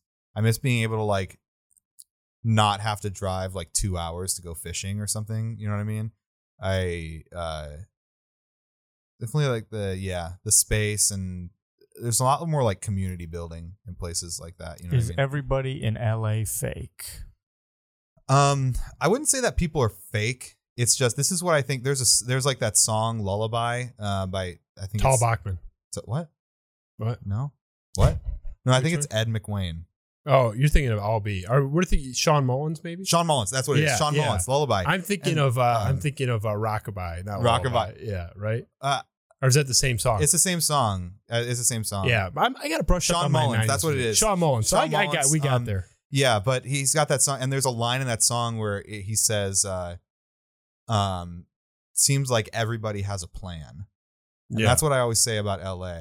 Is like everybody has a plan in LA and no one's doing exactly what they want to do. And everyone is like everyone has an angle to try to get what the, what their their plan is. Isn't the what I next sign It seems like Nashville with a tan. mean? uh see is that what it is? I think that's what it is. Yeah, it's kind of like Nashville with a tan. yeah, or whatever it was. Yeah, it's, I think that's I think that is the line. yeah, yeah. Yeah, My town, Nashville. Yeah, my and- Wallaby town. Yeah, and it's so it's Hmm. it's it's uh everybody like has a plan. Yeah. So it's a It's- lot of people have ult- ulterior motives. I, I wouldn't go so far as to call people fake, uh, because I think you know I don't. There are a lot of people that are you you know you could you could probably safely call them fake, but I think it's it's more just like people. People have a lot of lofty goals and like a lot of big dreams in LA, and they and a lot of people are really frustrated for not having been able to achieve those lofty goals and dreams and at some point will begin to there's a lot of desperation and and so people will um look for what you offer them in terms of what they're looking for out of life What's in it for me, right? yeah what's in it for me Self interest. yeah Not a lot of hospitality or common courtesy, or would you say there is? Um, I'd say I'd say a lot of LA culture sort of favors the or uh, f- favors the attitude of stepping over people to get what you want. That's that's that seems like a fair thing to say. I used to love it. Now I'm all about Nashville, North Carolina. So anywhere in Yeah. North Carolina. no. Yeah, there's well, there was there was like an article that came out recently. It said like what what used to be the California dream is now the California compromise, and it's like people people that. live in L.A. Pe- people live in in uh pe- people deal with California. They to able to- tolerate. they California. tolerate Yeah. everything going on in California to be able to have access to the things that happen to be in California. Yeah. Fair enough. Yeah, You got you got time for one more speed round. one more speed round. Okay, hold on. Let me. Yeah, take your sip. I'll ask you. We talked 2020 to death. Who wins the 2024 presidential election? Much harder. it is question. entirely dependent on who wins the 2020 election. I know you it's impossible to say. It's impossible to say It's a because if question. Joe because if Joe Biden wins the 2020 election It's going to be Kamala. Kamala. in 2024, Yeah, You think he's going to be a two termer? no, I don't think Biden's going to be two termer. I think I, So I think a? I think a you know a Republican probably wins. Oh, okay. So you would you would it would someone like Nikki to- Haley or Greg Abbott or like uh, Ron DeSantis, something like that, could win in 2024 or Ted Cruz. No, um, Ted Cruz is unelectable. I mean, you know, I can't speak to that. The but- Zodiac Killer. The Zodiac Killer. Yeah, his dad. Ted Cruz has been making a, a a strong push for likability. Yeah, I think don't Ted Cruz working. Ted Cruz's image has changed Did, a lot. did you watch? According to who? The 2016 election, those primaries. Ted Cruz. This is what he talks like. What I see in my vision for America, as I look upon the hill and I see the sun setting on the Right. sea, it's pretty like, good. It's like no one's buying this, dude. Like I think he's like, and, you know, if you're a conservative, like he's a constitutional conservative, I don't really have issues like with his policies so much. He just comes off like guy's got to get a coach or yeah, something. I mean, yeah. So I mean, I don't know. I would I I could strongly see a Nikki Haley or a Greg Abbott or a Ron DeSantis. My like pick's that. actually Nikki Haley. That's Yeah. my answer. To I that think question. Nikki Haley would be great. She's dynamite. She's gonna she's gonna blow up at some point. So that's where we're I- I think she would be great. She's a fighter. smart. Uh, uh, she's very smart. I met her too. You've met Nikki yeah, Haley. I met Nikki Haley. I hate She's- you. I know. You're already living my dream life working for Ben Shapiro. and but that. uh yeah i think uh but then if if trump wins and then we're looking at 2024 i personally i think there's a 0% chance of a republican winning in 2024 if trump wins 2020 yeah, people will be done with the. It'll just be thing. like it's always the pendulum. when we don't yeah there's always the pendulum. I i don't w- once trump is a lame duck people are just gonna be like fuck it. You know what i mean? We're we're done. We're, we're going the other way now. Once the choice is not yeah. Trump, yeah, you know, then people are going to be like, all right, whatever. then Once the people- backlash comes if it doesn't come in you know a month and Yeah. a half here. So I mean, if, if Pence runs Yeah. in 2024 or whatever, I don't I don't think Pence wins. I think I, I don't know who they would um Pence the, isn't a president. yeah the the strong um the strong if the Democrats were smart, they could run someone like um oh man, the guy from Ohio, uh what's his name? The senator from Ohio. How about the girl from Hawaii? The girl Tulsi? Yeah, Oh, the the Democratic Party hates Tulsi. they need to wake up. I know they really do. They really do. Uh, if um, she would have done well if they had what's, just what's the embraced her. guy's name? Look up. Uh, look John up, Kasich? no, not No, Kasich. no, he's, he's, the he's, worst. he's already a he's the worst. Uh, Uh, I look up but- the uh, look up uh, the senators from Ohio. It's, I'm blanking on his name. Um, uh, Chuck Grassley, no, no, no, Joni Ernst. no. Maybe he's a You said Iowa, right? No Ohio. Oh, Ohio. Ohio. Yeah, yeah. Did I have an aneurysm? Uh, I'm blanking. Rob, Rob Portman. Sherrod Brown. Sherrod Brown. Sherrod Brown. Sherrod, Brown. Brown. would be would be a pretty good pick for them to do. Uh, I'm trying to think of other Democrats. Uh, A- Amy Klobuchar would would be good if she ran. If, she ran sane. She I was. know very she ran sane. pretty sane, and she, she would have been a better VP pick. Yes. Um, yes. Yeah, she she definitely would have been a better VP pick, and it would be a very different race right now if she were. Uh, but it, she's just not. Um, I don't know. She she doesn't quite have the charisma. She's like pretty goofy. I actually like her. It's just I don't think she has like that sort of national stage uh, Yeah. charisma. But She I think Sherrod, I think. Sherrod Brown would be a great Democratic contender for 2024. Uh, There are a couple other people. I mean, the the it was it was really a dry field for the Democratic primaries. It was really a dry field. That spigot went dry after Barack left. yeah. So I, I gotta ask. Speed round's done. You're off the hook with that. yeah. You're good at this stuff. You're good at talking about it. You know your shit. Have you ever gone up to Ben and said, "Look, uh, you know, why don't I get to in front of the camera instead of behind it?" Has that ever been a thing for you? I don't know. I take things one step at a time. But So, I- yeah. does that ever interest you though? Do you have any interest in being in front of the camera, or are you more just I want to be like Um, on the production crew? You know, like I mean, you know, like I'm a performer and stuff. I don't Yeah. know if I, I like talking about politics, but I don't know if I want to make that like an extreme like public facing thing. Okay, Like, fair but, enough. But, but I, you know, I don't know. I take things one step at a time. And I, I focus on what I'm working on right now, trying to do it, things the best way of what I'm doing right now. So you're good um, at what you do. You know, so, because I've I've yeah. worked with you on technical stuff before. So mhm, yeah, yeah, and you're working for Ben Shapiro. Yeah. I mean, you know that's I I I, I got to ask you this: yeah. Does the offer still stand for Steve Martin and I to go out? And I did add him to the uh, invite to go out Yeah. to California, or As, you know, as soon as COVID as soon, is well, over, right yeah, after yeah. this. I'm not allowed to go anyway. My wife's Right. like 8.75 months pregnant. The, the the second that COVID is over, you're absolutely welcome. Will you be working for him in a, a year? Can you give me a year before you? It's hard on? to say. You know, meteors could strike the Earth. You're not planning to leave, so I'm not planning to leave. so can Steve Martin come? Steve is super welcome. Steve is super welcome. Yeah, because yeah. Steve does not want to feel left out. So I, Yeah. I would love to to. Do you, do you have any other behind the scenes? I feel like we we ab, we uh didn't cover enough of like the behind the scenes Daily Wire stuff. I feel like. Do you have anything? I'll else to turn my ask? mic off. There you go. Go ahead.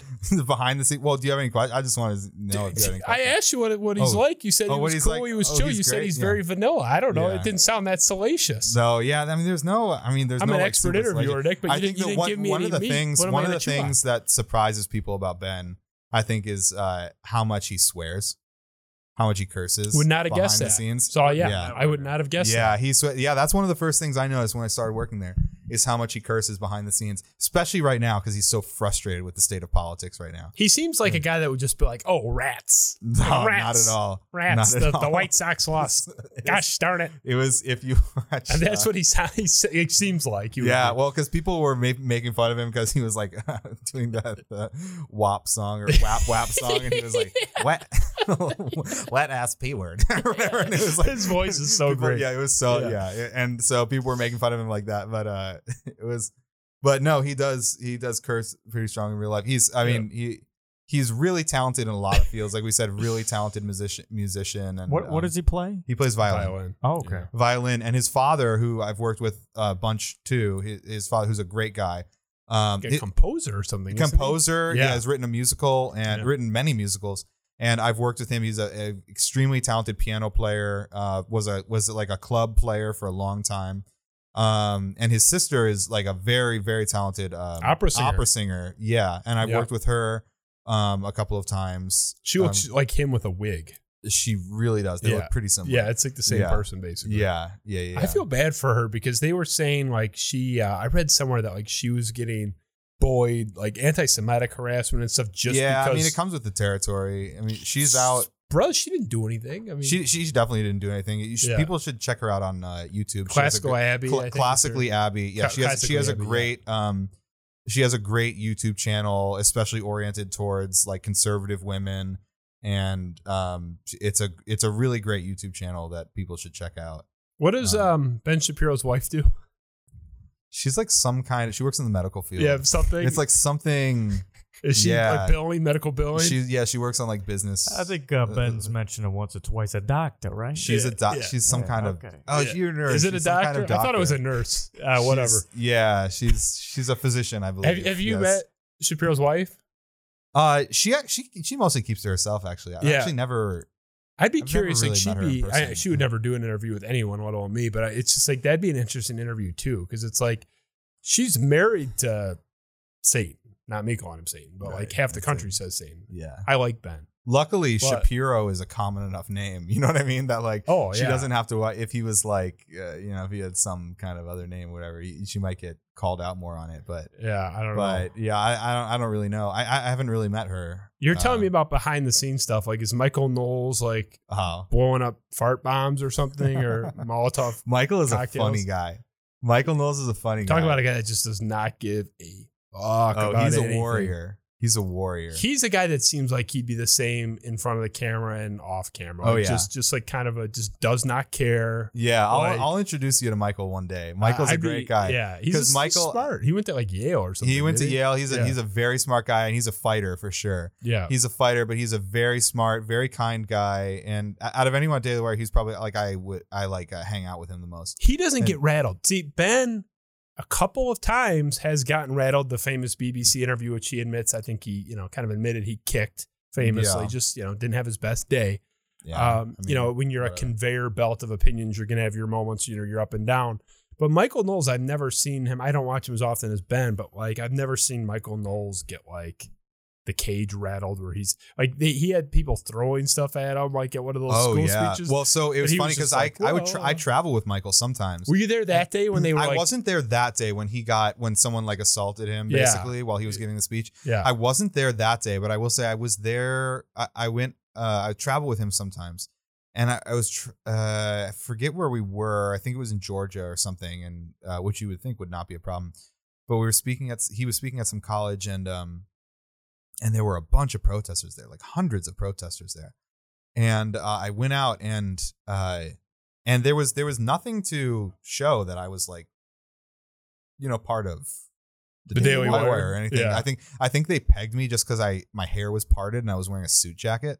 Like I think they just pegged you me dressed as a little like too nice. I was dressed like a little too nice, and they like pegged me as like part of that group Yeah. or whatever. You're part of the patriarchy. And I was also I was just grabbing some footage with my phone or whatever because I wanted to get some footage of the riots and or not riots, sorry, protests. Uh, Yeah, they come on, they, they turned they they turned a little bit into riots because people were like throwing just a stuff little at me. bit riotous. People started throwing stuff at me and yelling at me and and all this stuff and it's Yeah. like man for Michael Knowles Yeah. really come on He's all he's controversial. he's controversial but he's I mean co- he's does not espouse any idea that's not in the mainstream of conservative thought. No, what I but mean? that's controversial. Now. That's yeah, being being a conservative and li- it's Yeah. controversial for half the country. yeah. For the other half, that you know, He's the same guy though, that. right? He's the same guy. He- like you're talking to Michael Knowles. Like, is he? Oh yeah, he's. have you ever seen him get like hot, like get mad? I can't. Like he's just so. Um, I've no, I've never really seen him get mad. I'm trying to think of any.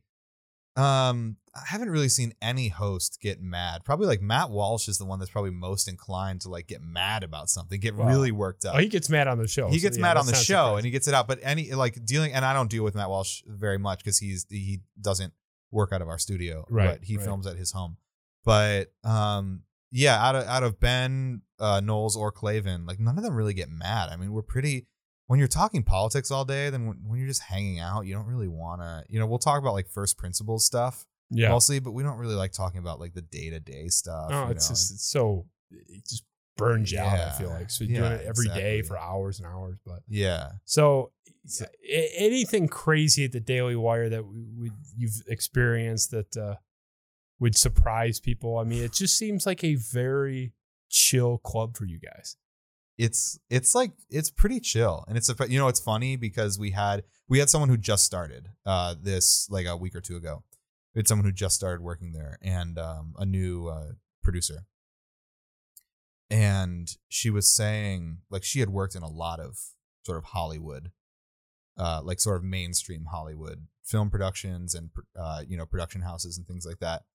And she said man this is like the best work environment i've ever worked in it's just like we're just like very chill. I'm available. Does it, Yeah, is I the know. Daily Wire is the Daily Wire looking for a just go Detroit to sports? so go to uh, ziprecruiter.com and you can see our job listings there. We actually have a job listing on ZipRecruiter.com. I also bought some Tecovas boots from your guys' ad. Oh, Thanks for the go. promo code and extra ten percent off from the Ben Shapiro. Yeah, anything to help you guys out. absolutely. Well, Nick, we've gone, uh, gosh, a little over two hours now. Ben, is Oh, that geez. right? Two My ten. man, thanks for your thanks for your time. Yeah, Will no you problem, ever man. join me again? I, Are you going to be too big? Absolutely, I'll, I'll join you again. I'm You'll only getting. again. I definitely. I'm not getting any bigger than I am right now. I'm going down. See, you're so this point. bashful. You're on the you're on the come. I remember your your first you know credits with Ben Shapiro show. It was you know like coffee guy, and then it was like production assistant, and then it was like yeah. you know camera operator. Now it's producer. It's Yeah. like you know pretty soon you're going to be on camera. But hey, man, uh, appreciate you coming. yeah. You know, it was I- really fun, man. You're you're it sucks that we're mine. canceled. I we are canceled. No, only Ben has even heard this conversation actually. Yeah. But I think it's you know it's an exciting time to be in the field that you're in. Uh, Yeah. It's you know I think Donald Trump was probably the best thing that ever happened to you guys. The best thing that ever happened to a lot of people in politics, including on the left, just from a media standpoint.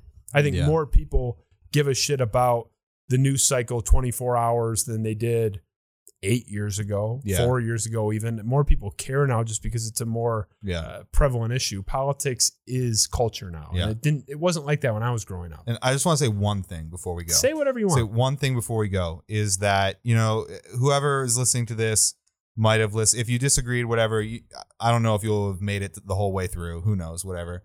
You might hate me by now. Who who who cares? But I'll say a lot of the problems right now in the state of politics is people actively not trying to understand each other, and I call it attribution of false motive attribution of false motivation. Is people attributing a false motivation to someone else like oh you only believe that because you're racist. You only believe that because you don't care about poor people. Like you only believe that because you want free stuff from the government whatever. Yes. usually it's not true people believe what they believe and usually they have a really good reason for believing it. And it might be difficult to understand because you don't have the same experience and you don't have the same perspective as that person.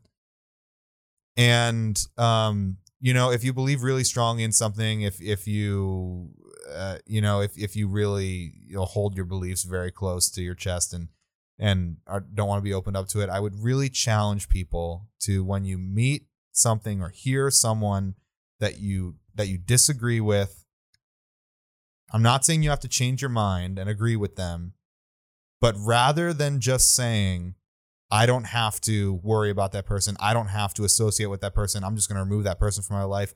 Rather than doing that, take a minute and really try to understand that person's perspective and and and with with good faith try to understand why that person believes what they believe and and approach it assuming that they believe it for good reasons because people usually do. That is a very Alexander Hamiltonian perspective. It's something he talked about in the Federalist Papers pretty openly and clearly about attributing the worst possible motive to your opponent and how damaging that is.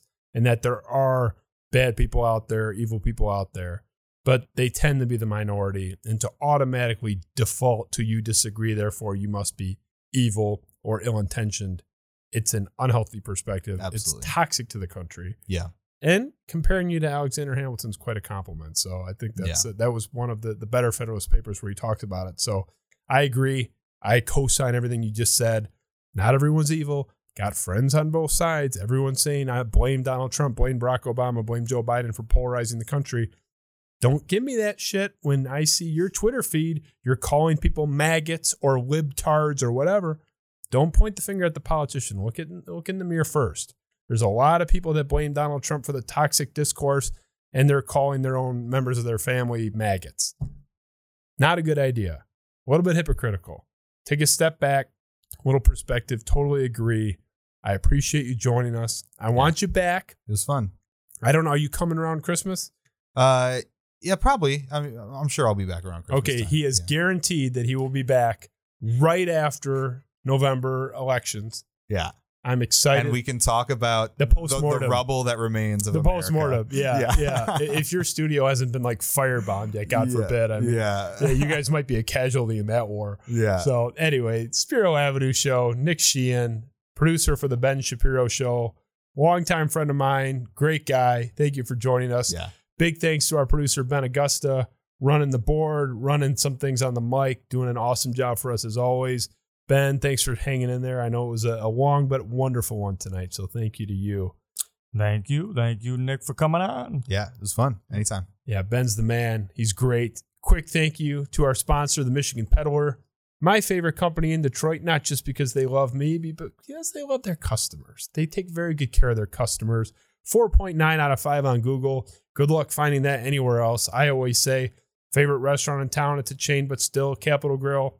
They're the best, not knocking them. 4.6 out of 5 on Google. Some people had a well done steak that came out medium rare. I don't know what happened. 4.9 out of 5 for the Michigan Peddler. It's those awesome pedal bikes you ride around Detroit. You see them.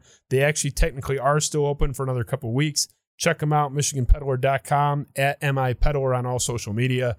Big supporters of this show, big friends of the show, and our earliest and first supporters. Support them back. We love you. Thanks for joining us. Spiro Avenue Show with Nick Sheehan, Ben Augusta. We'll catch you later this week. Thanks.